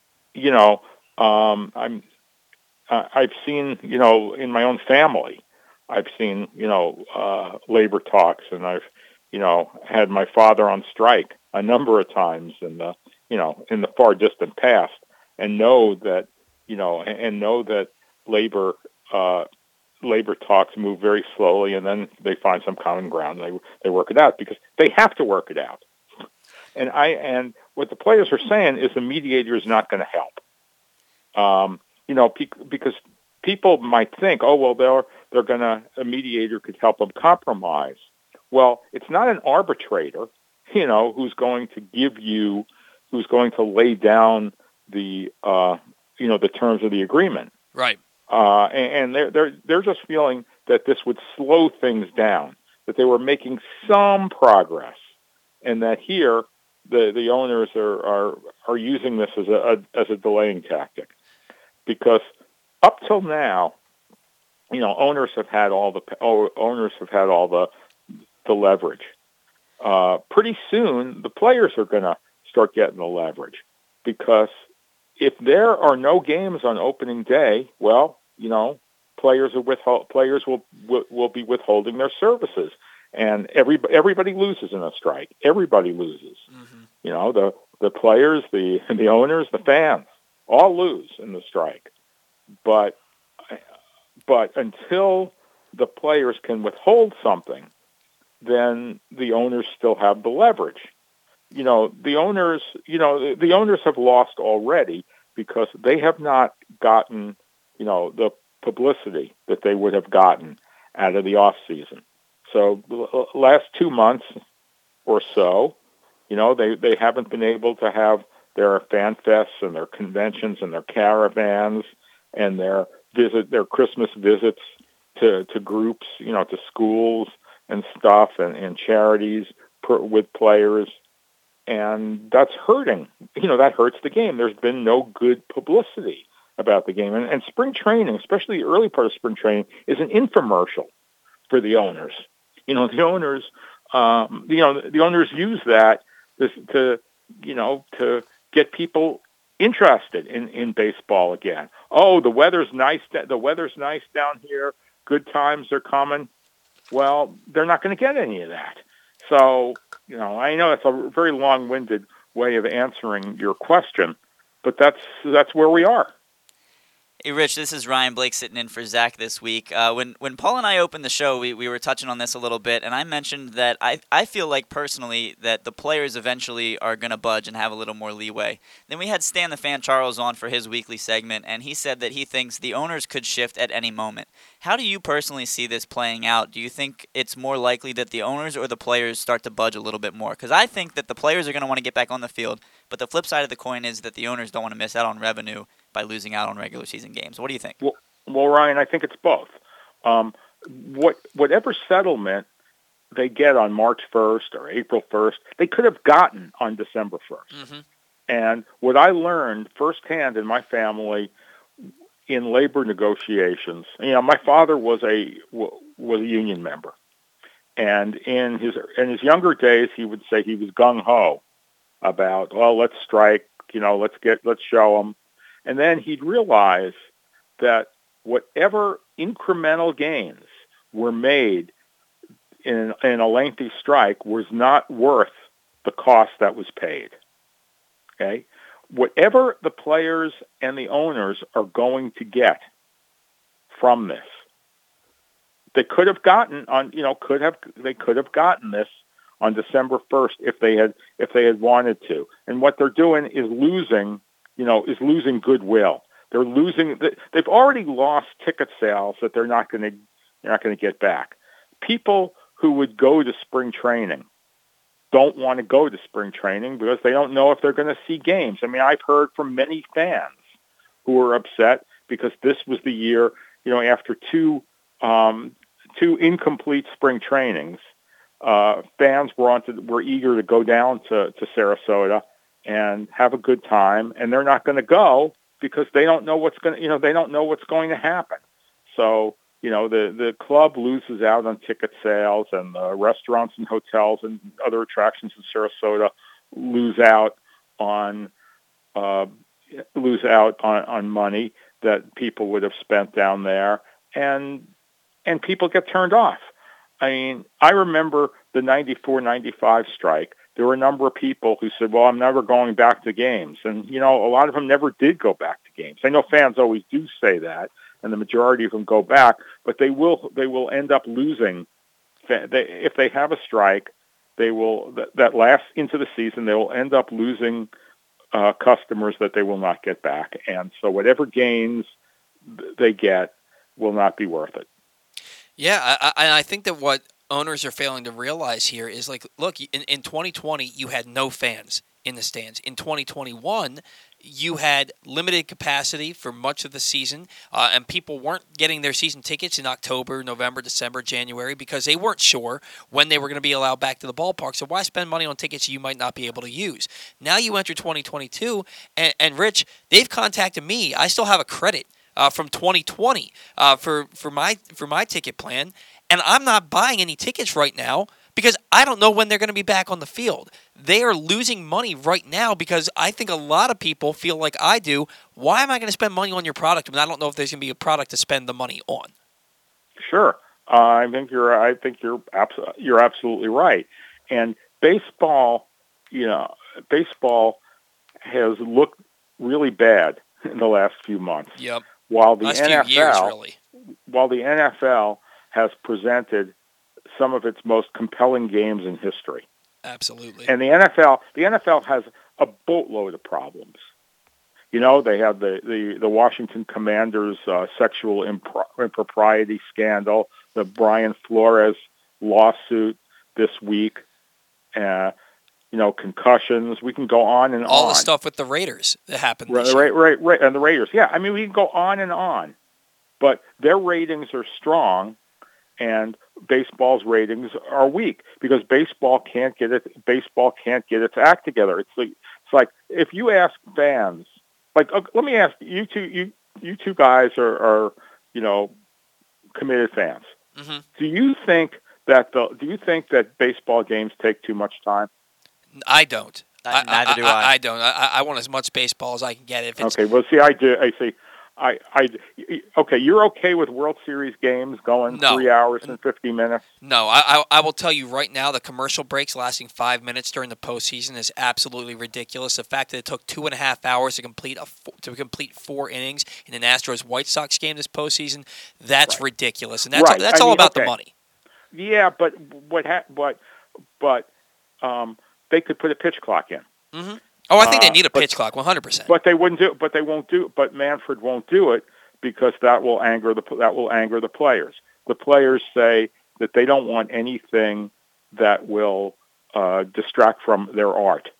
I mean, I'm paraphrasing, but that's basically what they've, you know, that's basically what they've said. hmm And baseball needs to, you know, baseball's a great game, and it needs to change. You know, it needs to change. Hopefully, here with the Orioles moving in this fence, moving out the fence, will let will make the game a much more interesting one, you know, to watch. Whether they, you know, whether they win or lose. Um, but we've had a game that's too much dependent on home runs, strikeouts, and Yeah. walks, and shifts. And you know, I at first was against um, shift rules. hmm I figured, oh well, players will find a way. But no, players are rewarded for hitting home runs, Yeah. and they're not rewarded apparently for hitting singles. So uh, they continue to to bat into the shift. And so let's let's try moving. You know, let let's try the regulation with with two guys on each side of second base. Yeah, I, I, I, I'd- be for that personally. Yeah, No. but you see, but that's the kind of stuff we need. Football jiggers its rules around uh, all the time to make it, and, and in a lot of ways, it's it's overregulated. right. You know, over legislated because people can't necessarily understand the rules, uh, and ba- uh, baseball hasn't done that.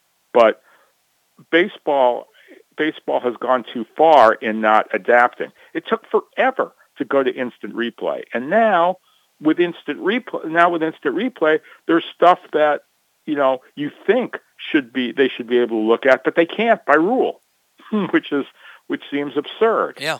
And why why doesn't baseball do what football does and allow and have the crew chief explain what the you know explain controversial calls Absolutely. on the field? I mean, you, when you sit in the sta- when you sit in the stands or I'm in the press box and I see a play and the manager and the manager and the umpire are arguing about it, we don't necessarily know what the argument is about hmm and, and why why baseball doesn't have the umpires explain to the fans and to the media. I mean, after the game, then we're asking the manager, well, what you know, what was that argument about? Lots of times. Right. So uh, baseball needs to. B- baseball is so busy. The the owners and the players are so busy fighting each other that they don't realize that they need to be out promoting the game. And the, and this is all just you know hurting the game. Obviously, I'm prejudiced because this is my livelihood. This Yeah, is what oh, I absolutely. do. Twenty. This is what I do twenty four seven, three hundred sixty five days a year. So, uh, you know, I I have a vested I have a vested interest in it. But obviously, I'm a fan of the game too. Otherwise, I wouldn't be doing this. Right. Now, Rich, I do want to go back to what you were talking about about the length of games. And the, I think that the reason that Ryan and I don't mind that the games go three hours and five minutes or, on average is because really you're only talking about the difference in maybe seven to ten minutes on for average games if you implement certain things. I think more so the reason that we see these longer games now is because what you mentioned, the three true outcomes baseball, the, the home run, the strikeout, and the walk. I think back in the day you would see shorter games because pitchers were going deeper into games and pitchers were honing their craft. Now it's who can throw 100 miles an hour and give me five innings, and then we'll have four pitching changes in the last four innings. That's going to take up a ton of time. I think if we put an emphasis back on honing your craft, being a more of a finesse pitcher, and being able to get guys out and to swing at your pitches, uh, rather than I can throw 100 and I can strike you out on five pitches, that would speed the, the game up alone. Yep. Um. I mean, you sound like uh, you know, you you sound like us older guys. You know. Uh, yeah, I- But I- no, no, no. I mean, I hate to, you know, and I hate to say, and I'm, I hate to be when people say, "Oh, things were better in the old days." You know, there are a lot of stuff now. There's a lot of stuff that's better now. The infield play, the infield play that you see, especially in the postseason, is so much better than than you've ever seen it in baseball. I mean, the athletes are the athletes are so much better now than Mhm. you've you know than you've ever seen in baseball. Yes, and and when we're talking about people throwing harder because they can because they're better athletes, right.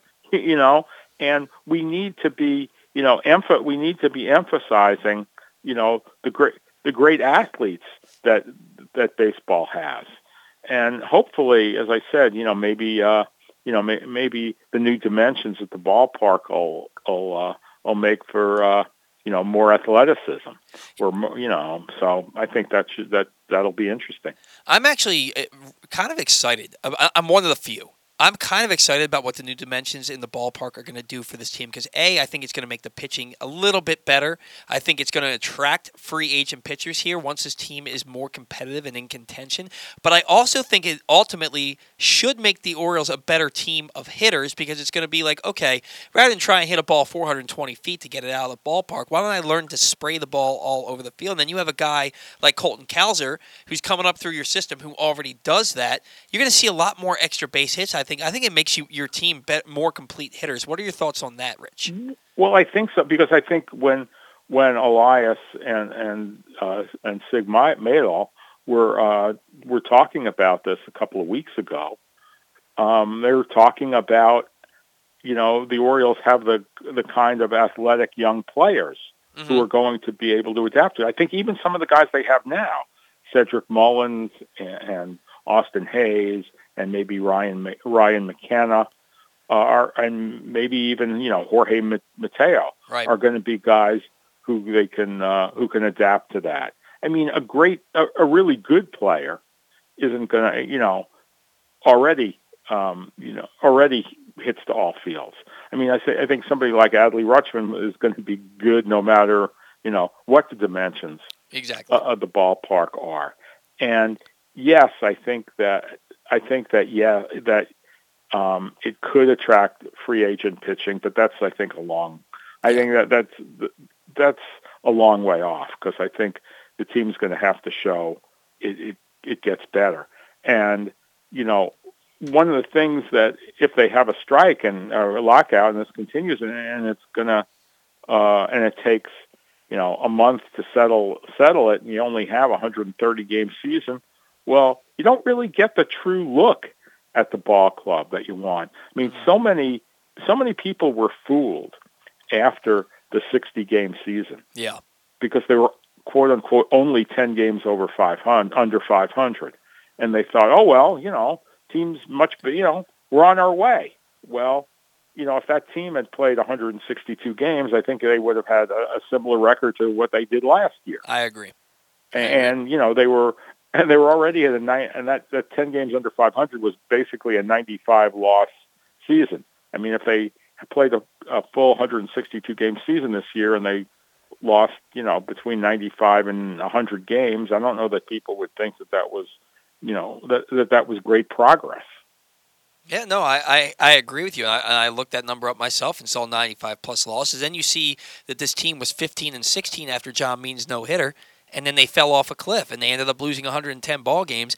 I think that was that's very similar to what you would have seen in uh, 20 in 2020 had they played the 162 game season. We are on the same page there um, as far as that is concerned. Now, regarding the Orioles and where they're headed. Adley Rutschman's going to be on this team sooner rather than later once they get back on the field.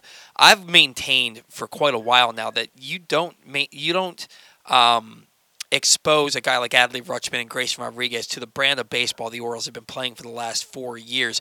Once Adley gets here, do you think that that expedites this process and maybe we start seeing a little bit more of the a, a, a little bit better baseball on the field? And to add to that question, there, Rich. Brandon Hyde's managing as a lame duck manager right now. I can't imagine they're not giving him talent to evaluate him properly in this fourth and possibly final season that he'll be here in Baltimore. Yeah, well, I, I think that uh, Rutschman should, you know, Rutschman uh, should improve the ball club because mm-hmm. the catcher is the most, you know, important, uh, you know, position player on the field. Uh, and of course, they hope that he'll have, uh, you know, positive impact on the pitching staff as well as, you know, as well as offensively. And you know, a lot of the pitchers that he caught in, in the minor leagues did really well. So I, I think that that, you know, I think that that's a good assumption. But just because you might have, you know, Adley Rutschman for five months and, and Grayson Rodriguez for three or four months, uh, doesn't mean that the team's already uh, going to go from 110 losses to, you know, 88. Right. Uh, you know, that, I mean, that's sort of, it, they, they need other stuff. They need that they need some of these guys that they had on the pitching staff last year. Zac Lowther, Alexander Wells, Michael Baumann, Dean Kremer, uh, Zimmermann, Akin. They need a couple of those guys to improve. Maybe, you know, Rutschman can get them to improve or maybe they've, you know, matured and, and do well. But that's what they that's what they need for the ball club to start, you know, turning around. Because a lot you want people at the end of this season. The goal really at the end of this season, I think, is to say, as a fan, are you feeling better about the team mm-hmm. than you you know than you than you have been in in these last few years? I mean, that's the go- that's the goal because now everybody's hoping, everybody's down on the current team, and they're they're hoping that with all this talent in the minor leagues, that things are going to get better. Well, you know, once the top prospects come up, and and maybe some others, then uh, then our fans going to look at the product in the field and say, ah, I see what they're you know doing. Now I can feel better, even if their record is if their record still isn't you know isn't that good. And I think that's in a lot of ways what what Hyde's going to be judged on. Yeah, I, I, the the time is now to start evaluating him. The first three years, I don't know how you could, based on the talent that he was given, the roster that he was giving, the pitching that he was giving. I think this is the year where they need to look at him and say, how are you making this team better on a day to day basis? And I think that hopefully that does start this year. Now, Rich, before we let you go, um, real quick, Cedric Mullins. We found out that he was diagnosed with Crohn's disease uh, prior to last season. He had surgery to remove 10 centimeters of his intestine. Then he got an infection, lost 20 pounds, and went out and put up, uh, put up one of the greatest seasons in Orioles history. How how much more impressive it was his season last year, dealing with what he was dealing with, and does that change our expectations? Because a lot of us are expecting a regression this year, but does that maybe change the expectations, knowing that now he has a full healthy off season? Well, you know, it, it, what's fascinating to me is, you know, two of your best play, two of your best players on the team uh, recovered from uh, very, you know, very serious illnesses. Yeah. and and you know, and and Cedric was very private about it until now, Mm-hmm. where Trey Mancini was was public about it, and he did a a, a good sir, you know, he did uh, good things in, in raising awareness about you know the importance of, of getting colonoscopies and and colorectal cancer, and hopefully Mullins will do the same with uh, with with Crohn's disease. You know, I don't want to speculate on his uh, you know on his stats because it's going to be it's going to be hard for him to have another 30-30 year, Right. Particular, particularly if they don't play 162 games. That's true. That's true. Um, so that you see, that's one of the reasons. you know, as fans, you want 162 games because that's how you evaluate. Exactly. You know, if he come and if they play 130 games and he has 23 homers and 22 stolen bases, oh gee, what would he? You know, would he have, he have gotten a 30-30 again? You don't want to, you know, you don't want to do that. Right. So uh, I, I just think that what he did was a, a very uh, was very very a very good thing, and know it was his choice and his right to remain private with uh, his issues, as a lot of people do about their med- you know their medical issues, uh, whether they're you know whether they're ball players or whether they're just you know regular people who would who decide to keep their private illness their illnesses private. So uh, I, I think that you know he should be uh, he, he should be admired uh, for his play on the field and now his work off the field. Uh, well, Rich, we certainly admire you here on the Bat Around, man. You make my job easy. I really do appreciate you taking some time for us. We will talk to you again down the line. Enjoy the rest of your off season. Hopefully, it's not too much longer for you. okay, thanks very thanks for having me. Appreciate Absolutely. it, Paul. Talk to you Thank you. Ryan. Take care, Rich. And that was Rich Dubroff uh, joining us for the program. And like I said, man, Rich makes my job that much easier because, uh, uh, like, we're sitting here on February 5th. There's been nothing in baseball since December 1st. Nothing. Even the Orioles signing of Jordan Lyles isn't official yet because he has to pass a physical and actually sign on the dotted line. And Rich just gave us 30 minutes of baseball conversation. That was awesome. That was awesome. It was great. Yeah, we, we got to get another break here. Uh, when we come back, Ryan is going to sound off in Zack's place, and then we'll get to Orioles banter. That that and more coming up on the Bat Around.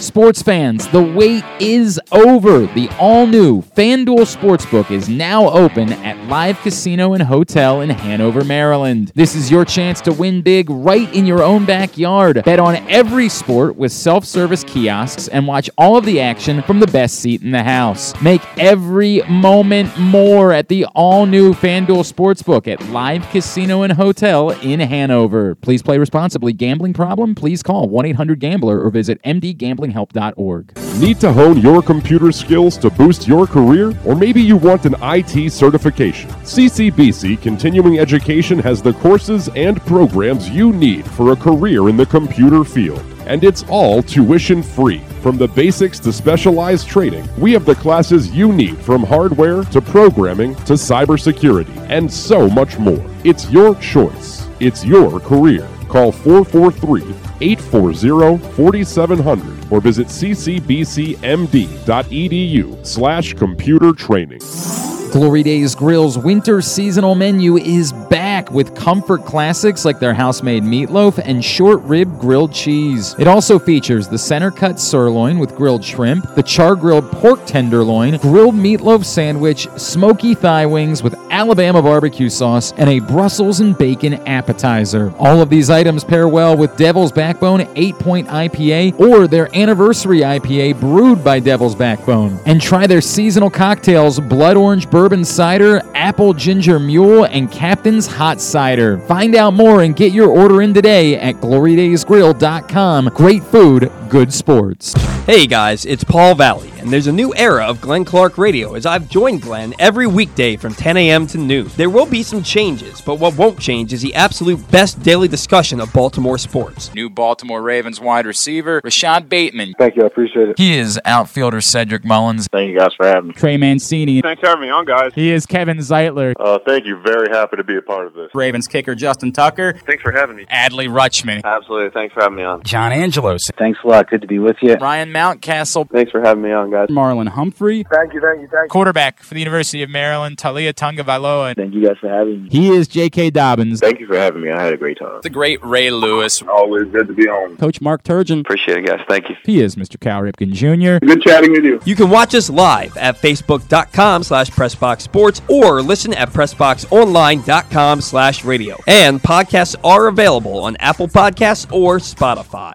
The Toyota Tacoma comes in a wide range of models and trim lines. You can choose the perfect Toyota to reflect your unique personality and driving habits. Check out buyatoyota.com for deals on new Tacomas from your local Toyota dealer today.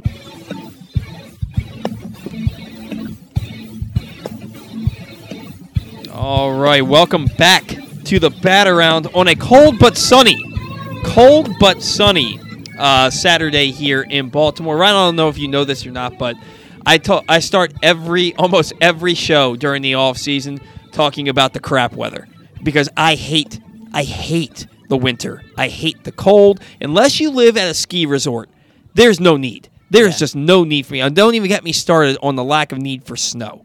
Cannot stand it. Zack loves the winter. Loves the winter. He doesn't like this cold, but he loves it in the high 30s, low 40s. He loves that stuff. I, I don't understand. I almost fired him from the show for that opinion. Man, I got I, I, don't- I don't like the cold either at all. I I will say I do like one good snow a year. Give me like 8 to 12 inches of snow just once and then warm it back up, baby. I I do not want to be cold. I do not want to shovel snow.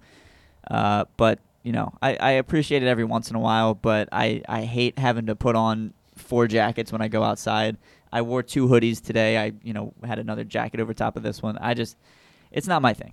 Yeah, I, I- I'll, tell you, man. You have you have a girlfriend who you're super into, and when you guys get a house together, I, I- you're living in an apartment right now, right? Yeah, an apartment that does not have a very good heating system. We have Well. a ton of blankets. Ah, well, I, I, I think everybody has. Uh, I, my wife has a ton of blankets. I think that that's that's the thing. You know what I, I, mean? actually got my girlfriend a weighted blanket for Christmas. Nice, nice. I, I got Laura a sleep pod that I thought that she would love. Her mom thought she would love it. She has never used it. She good. she basically told me it was a stupid gift when she opened it. She didn't say it in that many words. She was like, "I'm just never gonna use this." I was like, "You got to be kidding me." Well, you you won't know that she doesn't love it if she never uses it. So I guess that's a, a positive. Uh, she uh, that that's true, but she wraps herself up in her blankets like a cocoon every single night, and this thing is basically a, a blanket cocoon. I thought now you don't have to wrap yourself in your blankets because you have this, and she won't even give it a fair try. Whatever. I digress. this is a baseball show, not Paul's wife's uh, um, blanket preferences. Um, you're going to sound off on something. Ryan's uh, Ryan's sounding off segment is brought to you by Underdog Fantasy Football. While we can bet on sports in Maryland now, we still can't bet online or on our phones. However, you can feel like you're betting totally legally and right on your phone by playing Underdog Fantasy Football. We've got player props, parlays, and traditional fantasy games. They're all available. And Ryan, we're going to give you some free money to play with thanks to our friends at Underdog Fantasy Football.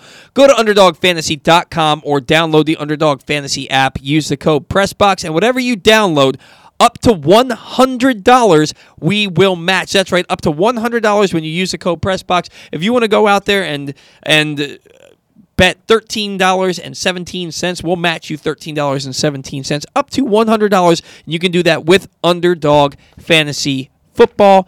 Ryan, what do you have for us today? Well, first of all, I didn't know my segment had a sponsor, so that's that's pretty cool. I'm glad I wrote out what I wanted to say instead of just relying on bullet points uh, like I've done in the past. But uh, one of my personal favorite parts of the Major League Baseball offseason, and especially now that the Orioles have a top farm system that we can actually be excited about, is the release of prospect rankings. And I, I think we're going to get into that in a little bit. We, we may or may not, but uh, MLB Pipeline is putting theirs off until the lockout's over since they can't, or I guess at least won't, uh, put any image or likeness of players on their website. So any 40 man roster guys are not going to be on their website. Uh, and as a result, MLB Pipeline's putting off their top 100 rankings at this point. But uh, whether you're in the mood to praise the people over at Baseball America for putting a bunch of the Orioles in the top 100, or you want to yell about how much Keith Law hates the Orioles, it's an opportunity to see uh, how your prospects stack up against those from around the league. And it's important to remember, though, and this is what I want to talk about, that these rankings are subjective and Mhm. most likely wrong, to put it bluntly. Uh, for example, Uh, Baseball America ranks Colton Cowser 98th, behind both DL Hall and Gunnar Henderson, both of whom rank in the 50s, according to Baseball America. Baseball Prospectus ranks Cowser 46th, ahead of both Hall and Henderson, Mhm. both of whom are in the 80s on Baseball Prospectus's rankings. Uh, so, simple mathematics will tell you that at least one of them has to be wrong, and Yeah. perhaps both of them will be. Um, just for fun, though, let's take a look back at some MLB pipeline rankings. In 2015, John Means was ranked 29th in the Orioles system. Uh, you know who was ranked 9th that year, Paul? Pat Connaughton. Ah, the basketball player The out of Notre same- Dame. The same Pat Connaughton who has averaged 5.8 points per game in his seven year career in the National Basketball Association. He was ranked 20 spots ahead of John Means on the 2015 Orioles organizational rankings. Also in 2015, Trey Mancini was ranked 23rd. Uh, ranked third that year for the Orioles was Christian Walker. Nice. Walker's accumulated 3.7 B WAR in his career. Trey Mancini had 3.7 B WAR in 2019. Uh, 2016, Jomar Reyes and Chance Sisco were the Orioles' top hitting prospects. Ranked below them both was Ryan Mountcastle. Uh, John Means also fell out of the top 30 that year. In 2017, John Means appeared at 29, while Cody Sedlock and Chris Lee were ranked second and seventh, respectively. Ah, man, I forgot about Chris Lee. So did I until I was doing research for this bit. uh, Cedric Mullins was ranked 20th that year as well.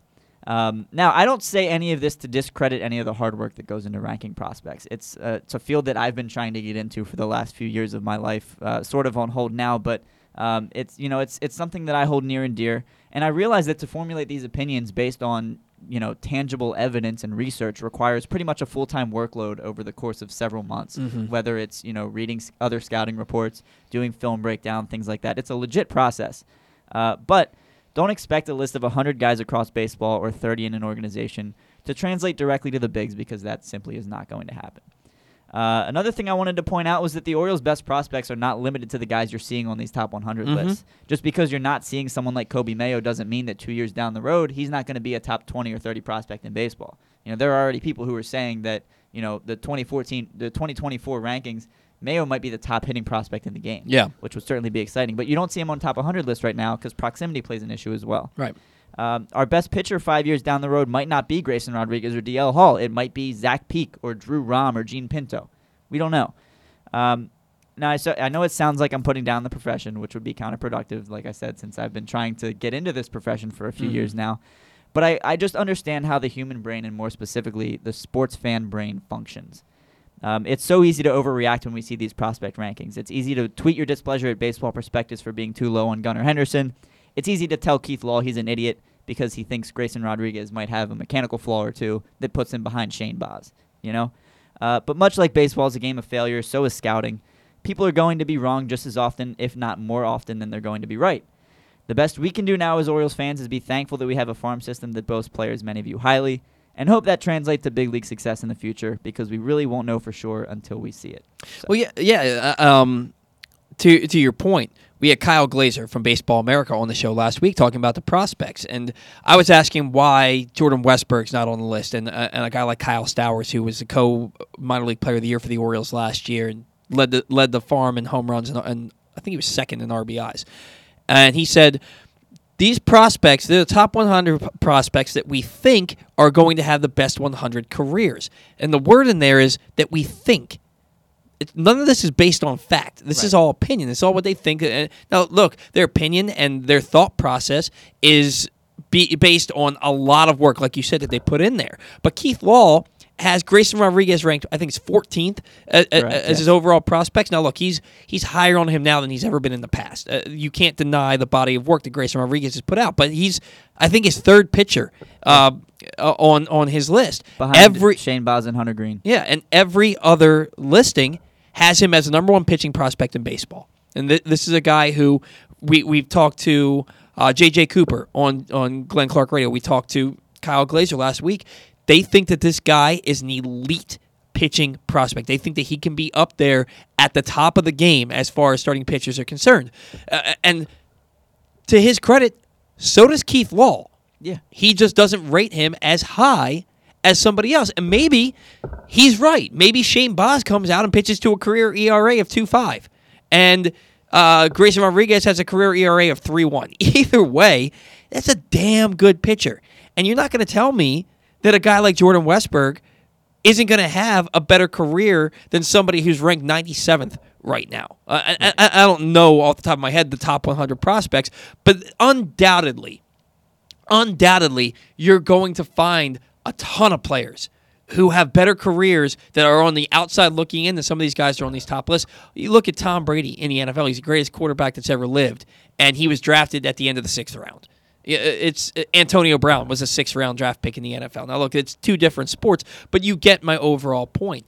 23 teams passed on Mike Trout. yeah, this is it's just one of those things. The, the Orioles took Matt Hobgood ninth overall one year. They took Billy Rowell. Why do uh, you have to bring like- up these names, man? uh, because it's a thing, man. Uh, uh, the Orioles had four first round draft picks in 1998, and only one of them had a productive major league career, and that was Brian Roberts. The, uh, uh, these are so it's baseball more than any other sport is so hit or miss. You have no idea because it's the hardest team sport in the world.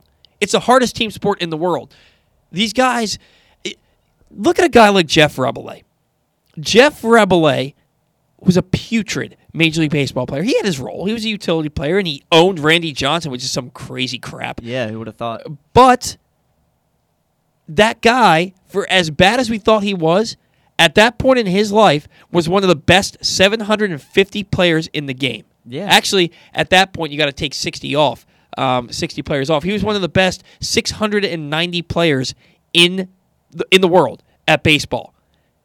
That's how hard this game is. That a guy like Jeff Reboulet was so bad, but was one of the best 690 players in the world Yeah. at baseball. The the guys on your team who you, you tweet at and tell them that they suck when they strike out three times a game, they were the guys on their high school and college teams that absolutely raked. That Mhm. everyone came to They see. had a golden freaking ticket Yeah. to life. Yeah. It- it- it's this is the hardest game in the world to play next to like golf, but it's the hardest team sport to play, and it's really a crapshoot. It's all a guessing game.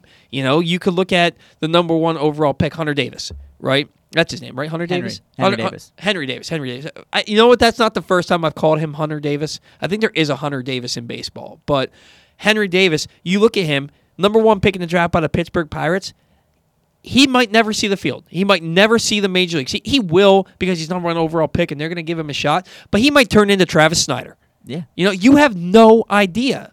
They put a lot of effort, a lot of time, and devotion into these things, but they don't really know. They just think they know. And that's- they'll- that's they'll exactly tell my point. Yeah. Exactly, exactly. We are on the same page there, my man. Great segment.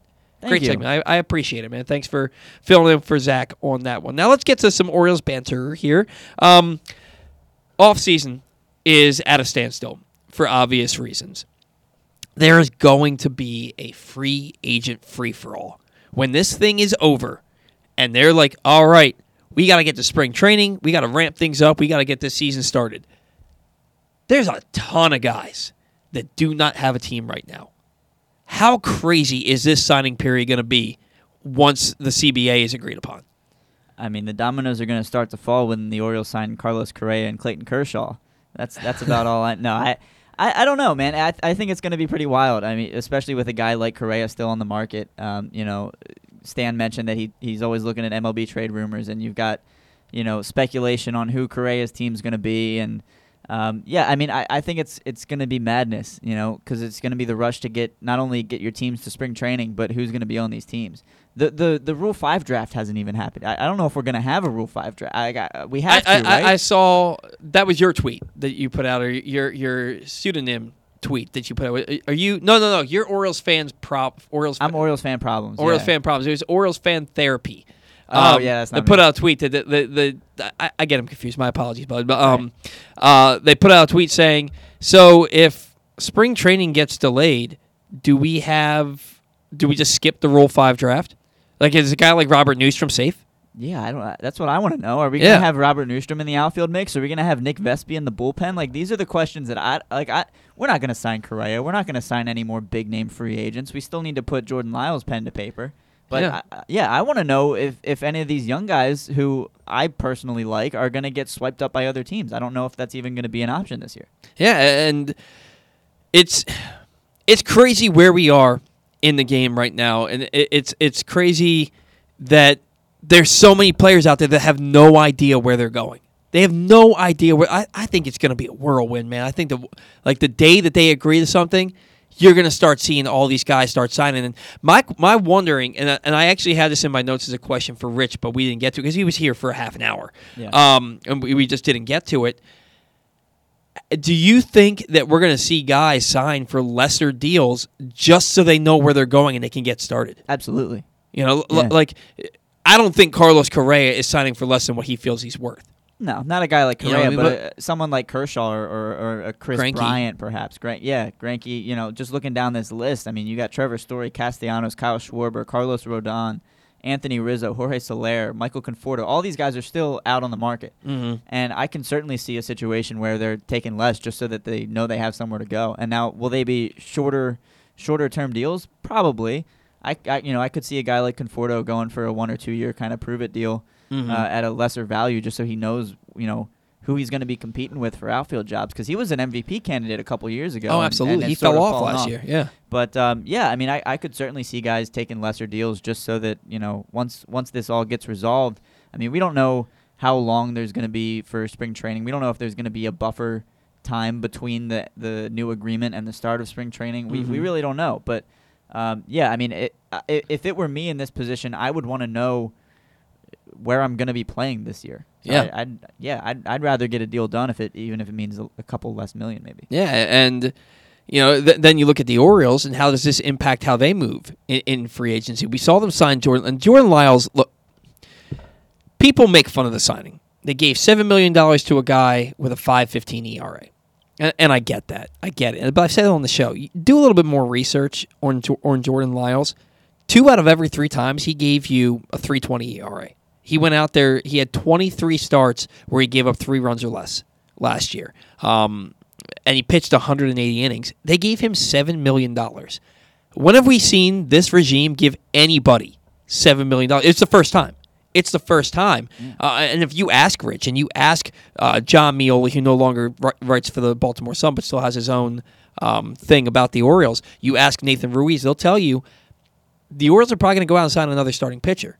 You don't know who it's going to be. It could be it could be Matt Harvey. Matt Harvey could be back, or they could go out and they could sign somebody uh, to. I, I do believe they're going to sign another starting pitcher to a major league deal.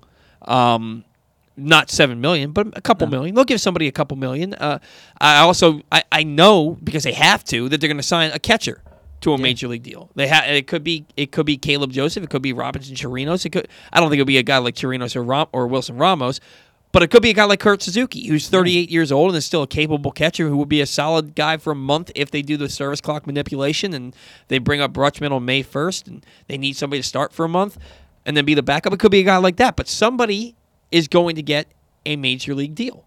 Right, uh, it, I'm just interested. I'm very interested to see how the Orioles spend them, their money, how much they're going to spend, uh, because I think that will really give us a glimpse into how they're feeling about where this rebuild is. And also, will a, will a potential CBA agreement require them to spend to cert- to hit a certain minimum Yeah. threshold? We we don't know that either. I, that's something that I really want in the CBA. At, at first, I was like, "There's no, there's no way people are going for that." And the more I think about it, the more likely I think it is.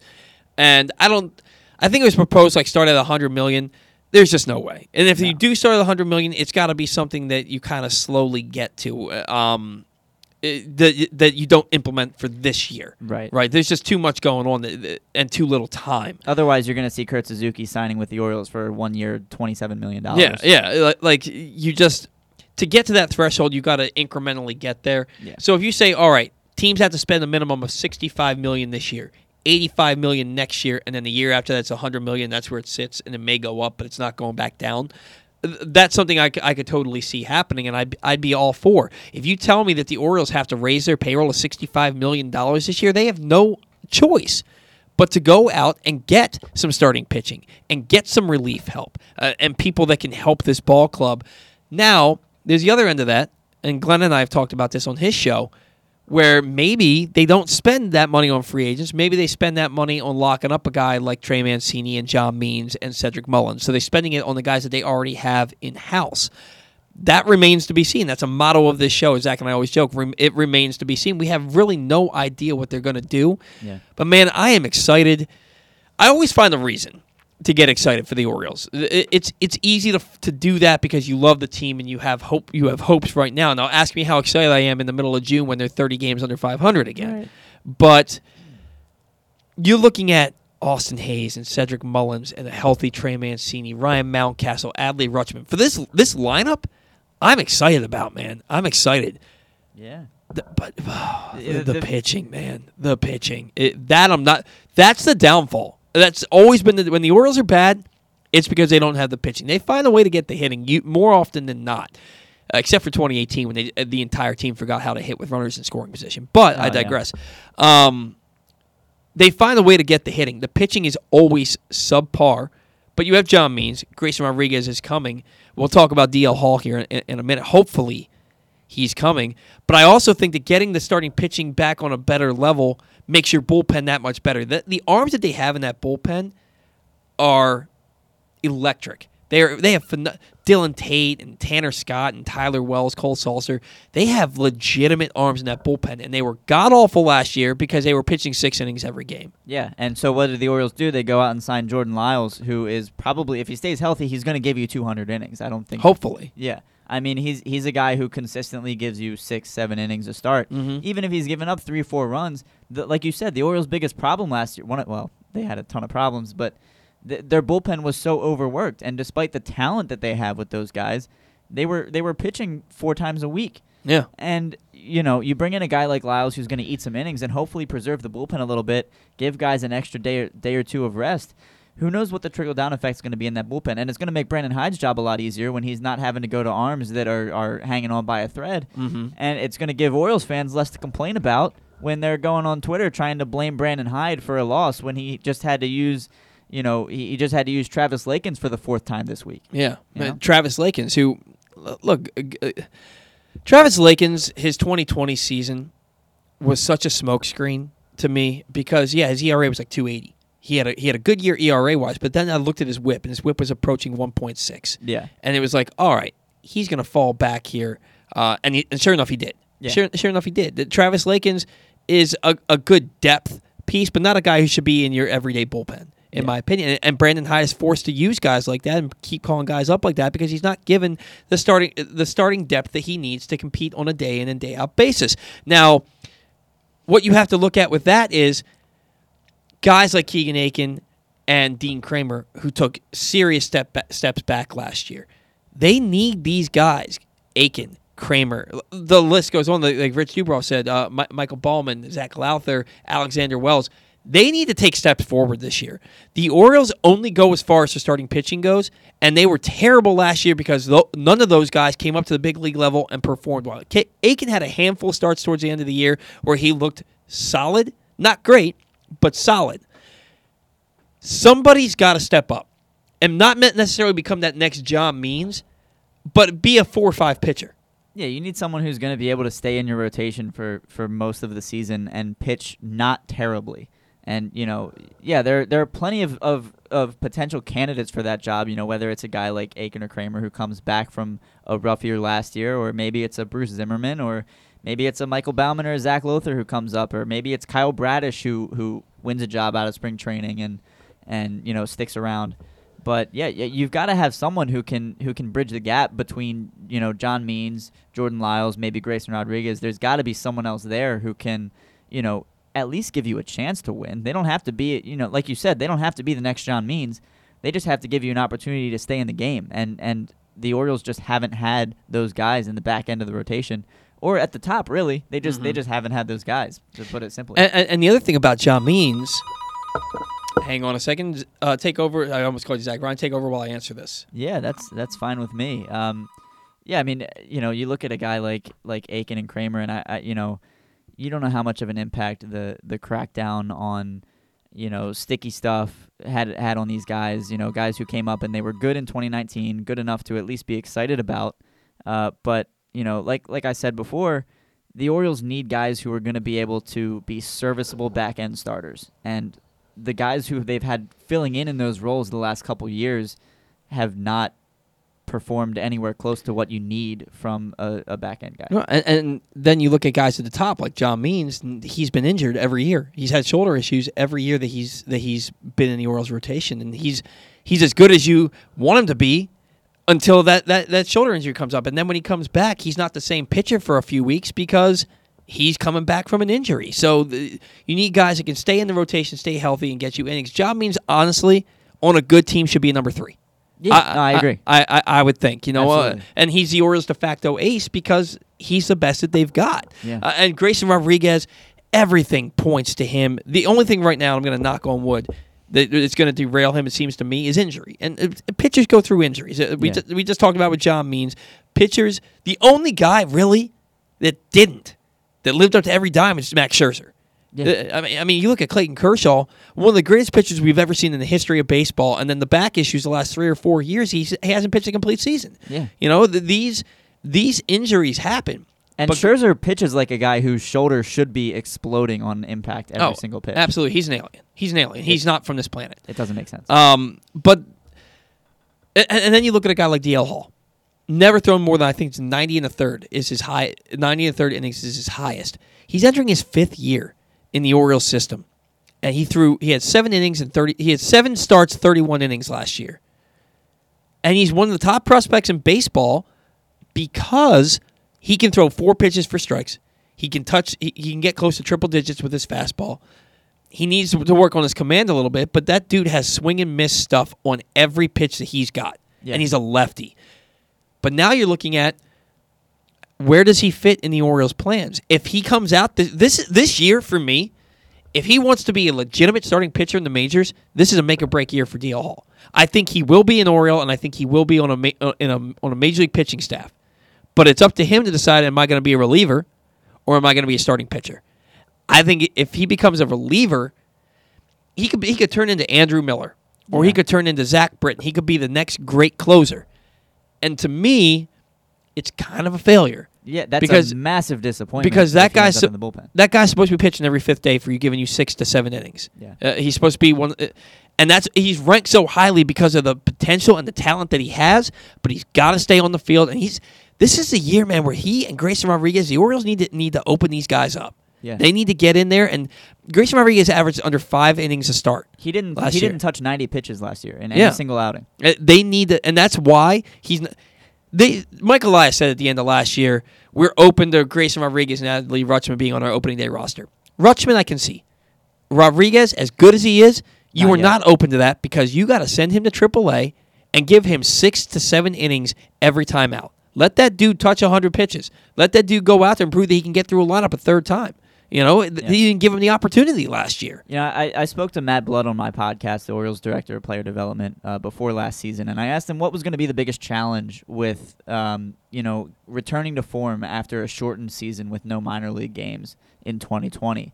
And he told me that the biggest issue was going to be keeping pitchers healthy, uh, with you know workload management and injuries.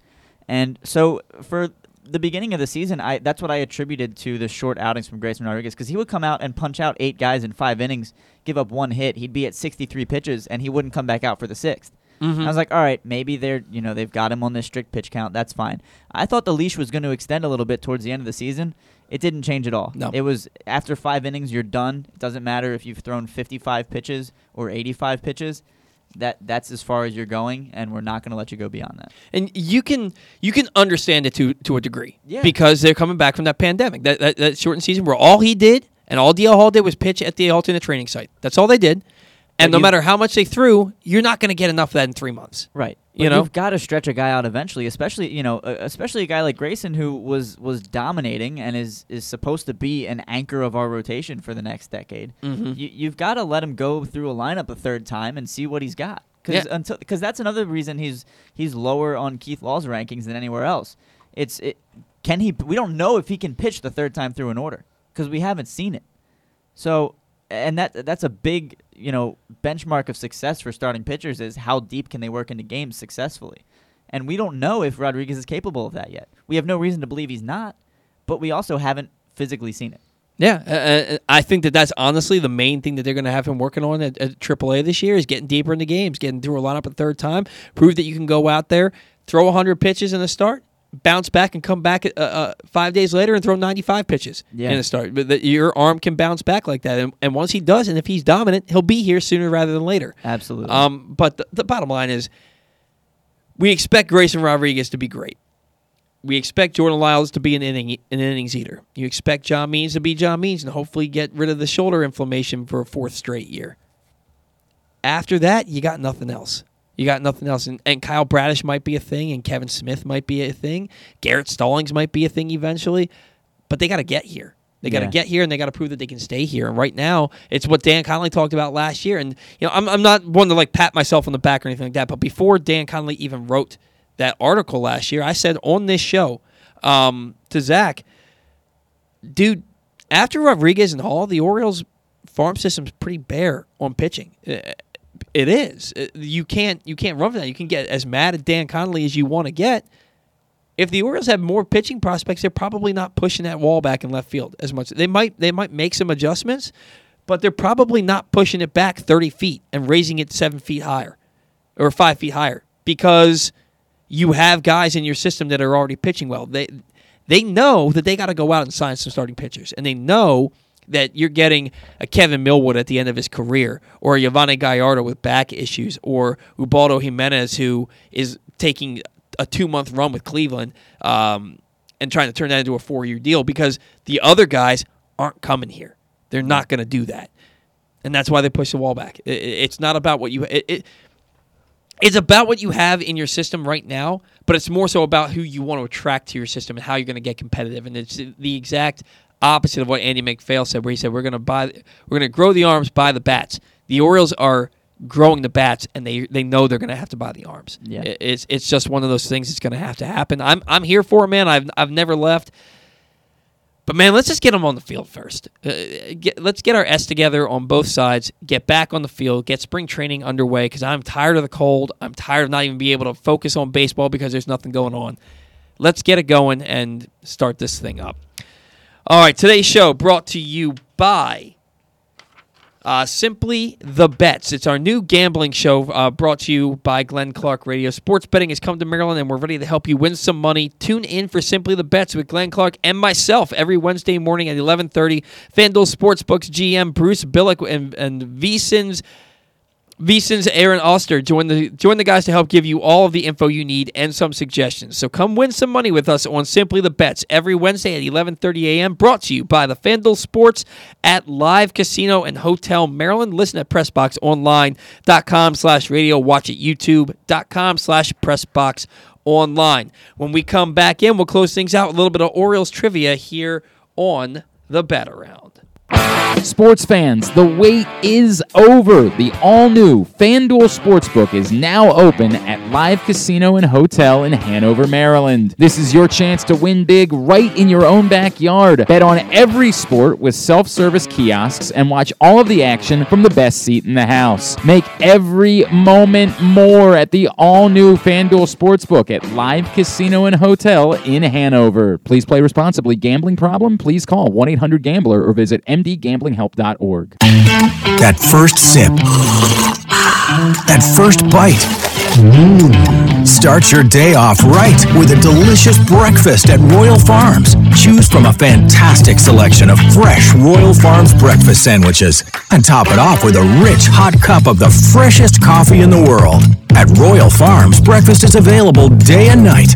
It's the freshest breakfast in the world. Real fresh, real fast. Royal Farms.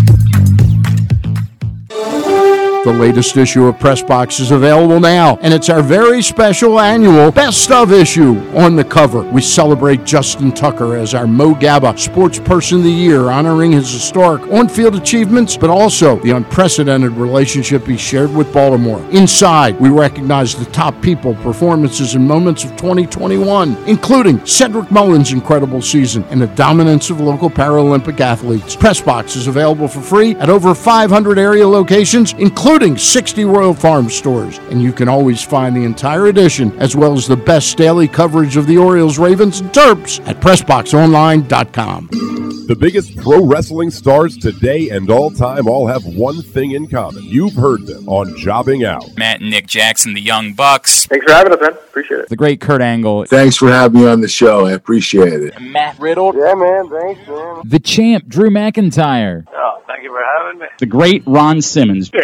Keith Lee. Appreciate you guys having me, man. Bill Goldberg. My pleasure. Charlotte. Thank you so much for having me. Mick Foley is with us. This is the greatest name for a wrestling show I've ever heard. MJF. I'm glad you're happy I'm on this show because I'm freaking miserable. Le champion. Chris Jericho. Le champion. AJ, Aaron, Brandon, and Glenn are talking pro wrestling every week on Jobbing Out. Find it at PressBoxOnline.com slash radio, iTunes, and SoundCloud. The Toyota Tacoma comes in a wide range of models and trim lines. You can choose the perfect Toyota to reflect your unique personality and driving habits. Check out buyatoyota.com for deals on new Tacomas from your local Toyota dealer today.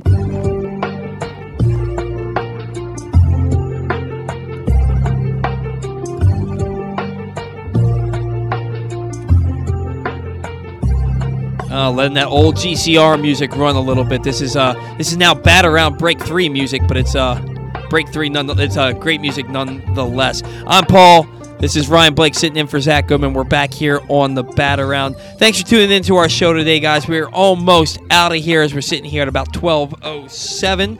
I do have a little bit of trivia for Ryan. I was nervous I was going to have to skip the segment because I hadn't put any attention to it throughout the throughout the uh, the show. But I came up with something for you in the in the eleventh hour, Oh, Ryan. no. You ready for this? Bring it on. All right. I think that I think that I could have done this. There's one name I may have forgotten about, even though I know it, but I may have forgotten about it. In Orioles history, one, two, three, four, five, six, seven, eight players have hit 40 or more home runs. And in fact, we have no repeat offenders on this list. Each guy's done it once. Who are they? Eight players hit 40 or more home runs. 40 home runs. Okay. Um, Chris Davis, Chris Davis, number one in 2013 with 53. Nelson Cruz, Nelson Cruz, number eight in 2014 with 40. I can't remember if Trumbo ever hit 40. I, uh, I, I don't think he did. He did? Dude, he led the league in 2016. I knew he led the league, but I thought it was with like 38 or something. No, he hit 47. Okay, all right. He was better than I Uh, thought. that okay, that so that that's shocking to me that you don't remember that. I, you know, I, I wasn't a big Trumbo guy personally. Neither was I. So I, I just, I don't know. The Orioles led the league in home had a, had the, the single season leader four years in a row in yeah. home runs. It was twice Davis, right, and then Cruz and, and Trumbo. Mm-hmm. Yeah. So since it was it, it was uh, tw- twice Davis, what's the other year? The, tw- the is, I, I I lied. Chris Davis is the only repeat offender. He did it in uh, 13 and 15, correct? Mhm. How many did he hit in 15? 47. 47. He hit 47 in, in 2015. So 2013, Davis led the Orioles with 50, led the league with 53. 2014, Nelson Cruz led the league with 40. In 2015, Davis led with 47. In 2016, Trumbo led with 47. I think you have four more. You got Cruz, you got both Davis, and you got Mark Trumbo. Okay. Uh, Brady Anderson. Brady Anderson, number two on the list. In 1996, he hit 50. He broke the Orioles single season record that year that Chris Davis eventually broke. But who had the record before him? I want to say it was Boog. No. Boog never hit 40? No. His high was Okay. 39. Oh, man. All right. Uh, so Frank won the Triple Crown. He had to have had 40. He had 49. 49. Okay. Frank so Robinson, number three on the list in 1966. So That's you right. have one, two guys left. Two guys left. All right. I'm going to go out on a limb with one of them and say Jim Gentile. Jim Gentile. Jim Gentile, sixth on the list. With you got Jim Gentile, and you weren't born sure in about 1994, baby. and you and you go. and you weren't you weren't sure about Trumbo, but you got Jim Gentile I, I or Frank for that matter, and you got Jim Gentile. Well, I knew Trumbo led the league. I just didn't think I didn't know if it was over 40 or not. Um, and I, I was pretty certain with Frank, but I didn't want to I didn't want to sound like an idiot if he hadn't done it. So I, I tried to play it a little skeptical there. All right. Um, all right. So there's one more you said. There's one more. Is it an obvious name? So th- this is this was a guy who was always close to it, but never could get over the hump. And then in his final year, he hit over 40 home runs. Final year with the Orioles, he hit over 40 home runs. Ooh. I, I take it this is before my time. No, You No? were you were Oh, shoot. you were a youngster. Oh, now all right, now I feel bad. Um, okay. Eddie? No, Eddie's career high was 33. Okay. So this so I would have been a youngster, so this is late 90s, early 2000s. Um, Late 90s. Late 90s. Who are our home run hitters? Well, see, B.J. Surhoff was my favorite player, but he wasn't a His career high was run guy. 28. Yeah, he he never hit too many. Um, oh gosh, I'm gonna I'm gonna be so mad when if I if I hear the name and I don't get it right. Um. Oh gosh. Late 90s. Cal never hit 40. No, his career high was 34. Oh man. Is I, I I might have to ask you to say this one, but it's gonna hurt. No, come on, man. I well, I, I was gonna say I was gonna guess Miguel Tejada until you said it was late nineties. No, his career high was 34. Okay. Rafi?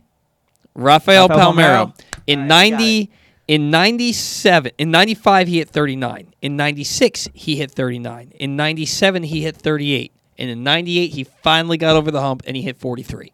And then he went to the Rangers and then came back and did steroids. Yeah. I- I, am glad I'm glad I got it eventually. I feel bad Yeah. that I didn't get it sooner, but I'm I'm glad That that was a dude where that one doesn't surprise me because when I was a kid, I just remember always thinking Palmeiro always hits 39 home runs and he never gets over the hump, and then he finally did it, and it was the first of 14 straight losing seasons that he finally did it. And man, that team had, that team started that year 10 and three because they started 97 11 and two, and they went wire to wire. 98 they started 10 and 3 and they were off and running and then everybody got hurt and they, everybody got hurt except for like Palmeiro and and um and Cal and they went under 500 that year and it's not even that everybody got hurt. Everybody got hurt and everybody got old. Yeah. and they w- fell under 500 that year and never returned again until 20 till 2012 but Palmeiro did it in 1998 very good. Very good. Thank you. um, although I don't know that I can uh, that I can forgive you not knowing Frank Robinson had 49 home runs in 66 and not knowing that Trumbo hit 47. I mean, I- he hit 48 in 162 games because he played 161 that year. That's right. Yeah. And then in the in the wild card game, he homered to give the Orioles their lone run, and that would have been 48 homers in 162 games. But Yeah. that was in the postseason. Now, quickly, I, have tried to erase Mark Trumbo from my memory. dude, I did not want them to re-sign him. That was a guy who hit 47 home runs, and yet his own base percentage was 318. Yeah.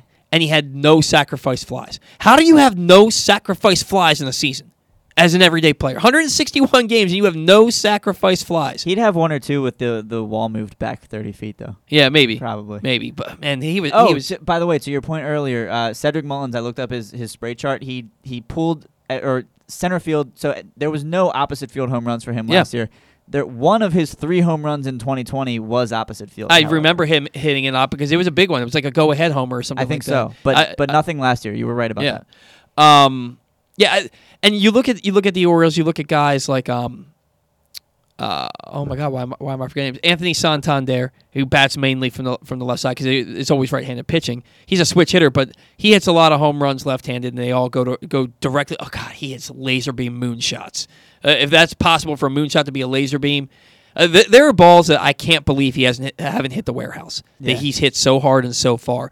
But you look you look at a guy like him, and then Mullins batting from the left side, and the Orioles are going to miss it. And, and then Adley Rutschman, who's going to be coming up. The Orioles are going to miss out on some home runs for sure, but it's not going to impact them as much as people think. You know who I think it will impact, and I, I, you know, I'm jumping the gun here a little bit, but how many times did we see a highlight last year of Gunnar Henderson going Oppo Taco?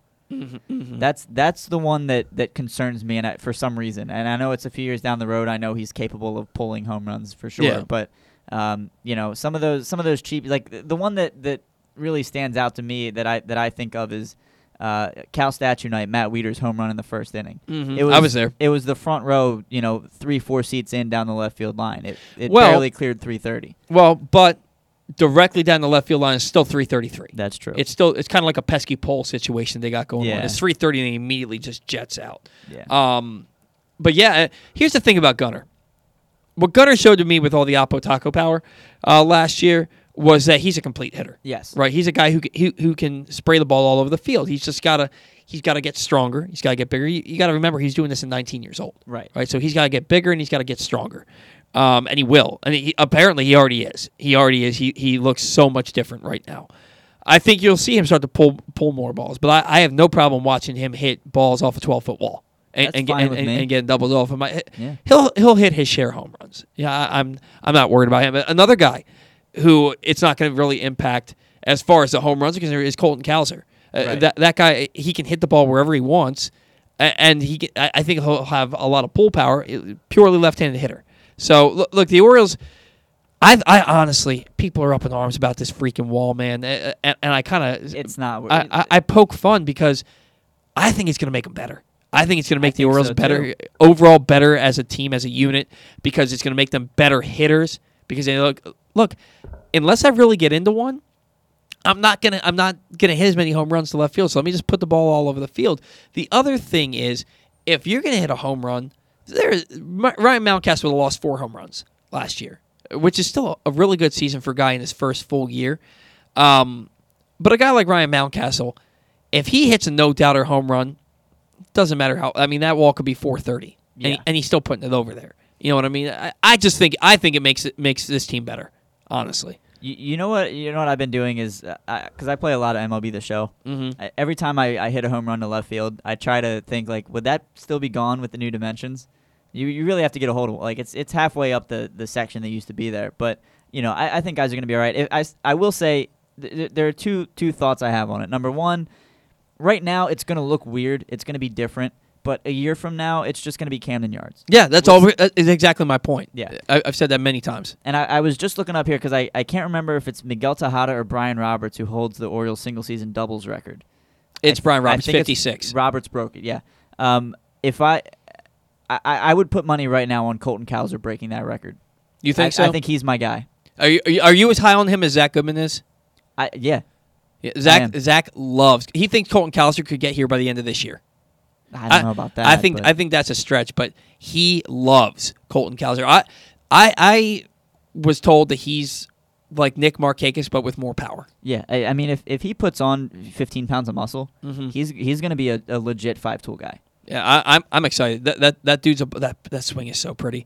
Now let me ask you a, a quick question. Connor Norby, Connor Norby hit over 400 in college. Uh, not a, not home run, not a ton of home run power. He's strictly a second baseman. They took him in the second round. I saw him playing for ECU in the College World Series, and I was like, "Ooh, that's a guy I hope that the Orioles somehow find a way to get." And they got him in the second round.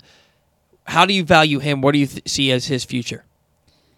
You know, he fits the mold of guys the Orioles have targeted in the draft the last couple of years under Mhm. Elias. Um, he's an, an up the middle player, um, good on base skills, great eye at the plate, uh, is going to walk just about as much as he's going to strike out. Um, and that's been the book on these guys that, that Elias has taken in the early rounds the last few years. Um, you know, the the positional restrictions concern me a little bit. I'd like to see them try him out, you know, a couple other places around the infield, maybe throw him in a corner outfield, see what he's capable of, just as a, a little bit of an experiment in the minor leagues. Um, but the Orioles need up the middle young prospects, and right now it's you know you've got guys at the major league level like Ramon Urias who might stick around, Jorge Mateo might stick around, but we we've been relying on you know Richie Martin and and Pat Valaika to play these Mhm. positions, and in the farm you've got Gunnar Henderson and Jordan Westburg, and then not a whole lot up the middle behind him. And Mm-hmm. You infield got, you got, you got Darell Hernaiz and you got Joey Ortiz. yeah, uh, but those are and guys who are still. and these are a lot of guys who are still three, four years down the road. That's true. That's true. And you know, I, I like these guys a lot. In fact, I, I not to brag, I just got a follow from uh, on Twitter. Uh, Nice. so shout out my guy Anthony. Um, but you know, I, I, I like Norby a lot. I think he's a good pick. Um, my girlfriend went to ECU, so I watched a lot of their baseball games last year, and he's he's a guy who certainly impresses me. And um, you know, if if those you know those those kind of on base skills are the ones that generally translate to the upper levels. A Mhm. guy who's got good plate discipline at the lower levels is generally going to carry that over. Not necessarily to the same extent, but it's it's going to be part of his game going forward because that's a hard thing to have at a young age. Yeah, uh, it's really the only value that a guy like DJ Stewart has is his ability to get on base. Yeah, but with Norby, hopefully you're going to have a guy who can do some other things well in addition to just drawing walks. And, and DJ Stewart, uh, Zack and I, the the last time I was here, it was basically me and Zack just talking a bunch of crap about DJ Stewart the whole show.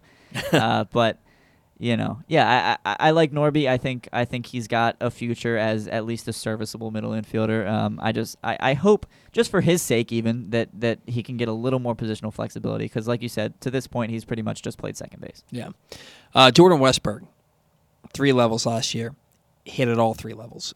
Was very very good player for the Orioles. He was a supplement a, a competitive balance pick.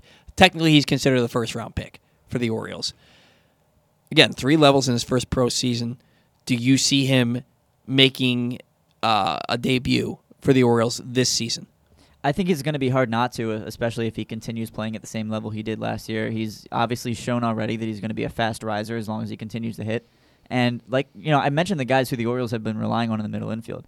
It, you know, if, if Mateo was a flash in the pan last year when he was healthy and exciting, uh, you know, Ramon Urias might replicate a little bit of what he did last year, but you know the Orioles are going to need some of these guys to, Mhm. to make a name for themselves in the middle infield, and you know whether it's you know shortstop, second base, third base. I think Westburg has the flexibility to be able to play any, just about anywhere in the infield. Um, yeah, I, I could certainly see him coming up uh, as a September call up.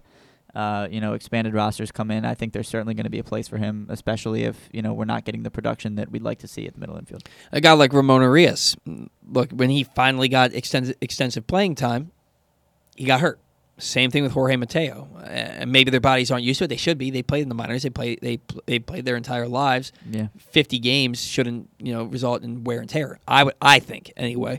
But Ramon Urias proved last year and and in 2020 when he's in the lineup, he puts the bat on the ball. Yeah. He, he he puts the bat on the ball. The dude makes contact. He he come up in a situation. I'm like, this dude's coming through one way or another. He's doing something here that's going to help this ball club.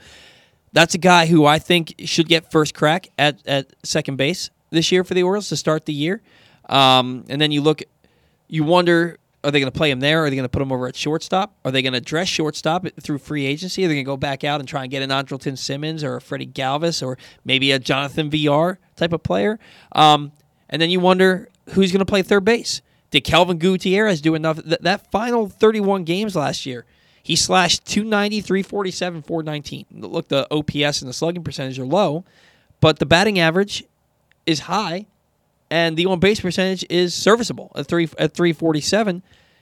And then he had a he had a uh, he sl- he hit 417 in the, in the Dominican Winter League. Not the same competition as the major leagues, but does Kelvin Gutierrez have the inside track to uh, the Orioles opening day third baseman this year? Imagine how much better he'd be if he swung at fastballs right down the middle.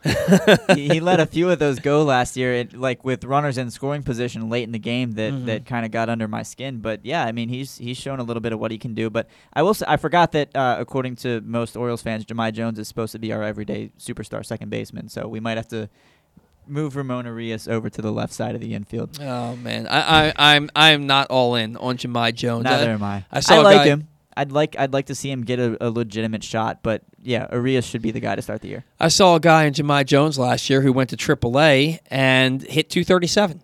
If you if you're uh, if you're hitting 237 at AAA, why do I think you're going to be helpful at the big league level? And then he got called up, almost like it was almost as if Mike Elias was listening to the to the ire of the fans Yeah. because he had done nothing to deserve that call up. He was hot for about two weeks and then struggled for a month and Mhm. then got called up. I didn't understand. I, it had to have been because of the fans clamoring for him, Right. Or maybe it was just because Pat Valaika was playing so poorly. But which which kind of like uh, Pat Valaika played so well in 2020. I mean, 278, eight homers. He played in 54 games, and then he comes out and does and, and just craps the bed Yeah. last year. Like I, I didn't think he was a difference maker on a 110 loss team. I didn't think he would be, but I expected better out of him. And then you he- expect maybe a Ryan Flaherty type production from him. uh, we- I we expected didn't get better than that. Ryan Flaherty's production I You weren't a Flaherty guy. no. Neither I- was I. A, a guy like Ryan Flaherty, there's like a cult love for that guy. Yeah. A guy like Ryan Flaherty, he has a role in the big leagues. He's a utility guy. Um, he's a Jeff Reboulet, right? We Yeah. talked about Reboulet. He's Jeff Reboulet. Yeah. Um, he has a role. Pat Valaika, they expected him because of his versatility to be able to play a, a bunch of different positions. They expected him to have maybe not an everyday role, but a three or four games a week kind of role, and he just didn't uh, because he, he he couldn't hit. He couldn't hit last year. Right. So uh, I'm very interested to see which direction the Orioles go in with free agency this year. Are they going to? I will scream from a mountaintop how much I want Andrelton Simmons here. I don't care that his bat's not good anymore. I- I would- I don't I care. I want that glove behind a young pitching staff. Yep. Want that glove in the infield. So uh, if Andrelton Simmons is a guy, I'll be happy as a stopgap. Till Henderson or Westburg, or maybe they take Brooks Lee first overall this year, and he's a guy who ends up here. He he is named after Brooks Robinson. We had him on Glenn Clark Radio, and his dad did name him after Brooks Robinson. There you go. Um, so that would be a perfect fit here in Baltimore. Either way, very excited and interested to see what the Orioles are going to do in free agency with the rotation and with the infield because the outfield, catcher, first base, they're pretty set. As we always say on the show, remains to be seen. I want to thank Stan the Fan Charles for uh, joining us for his weekly segment. Great content as always. Rich Dubroff for making my job easy. Thanks for coming on the show today. Special thank you to you, Ryan Blake, for sitting in for Zack Goodman. Did a hell of a job today. We did not skip a beat here on the bat around. Thanks to all our listeners uh, for tuning in every week, especially when we don't have anything going on in the world of baseball. Real quick, Super Bowl, who you got? Rams by six. Rams by six. I'm going to take the Bengals by three because I think they're playing with house money, and I think they really believe that they're the best team in football right now. So I'm, I'm taking the Bengals by three on Super Bowl Sunday. I just want to say I'm very happy that Browns fans are either going to have to watch the Bengals win the Super Bowl or Odell Beckham Jr. Yeah, either way, uh, just just just lose uh, lose for them. Cry cry into your pillows, guys. Guys, thanks for tuning into the Bat Around. We'll be back with another great show next week. Until then, as always, see ya.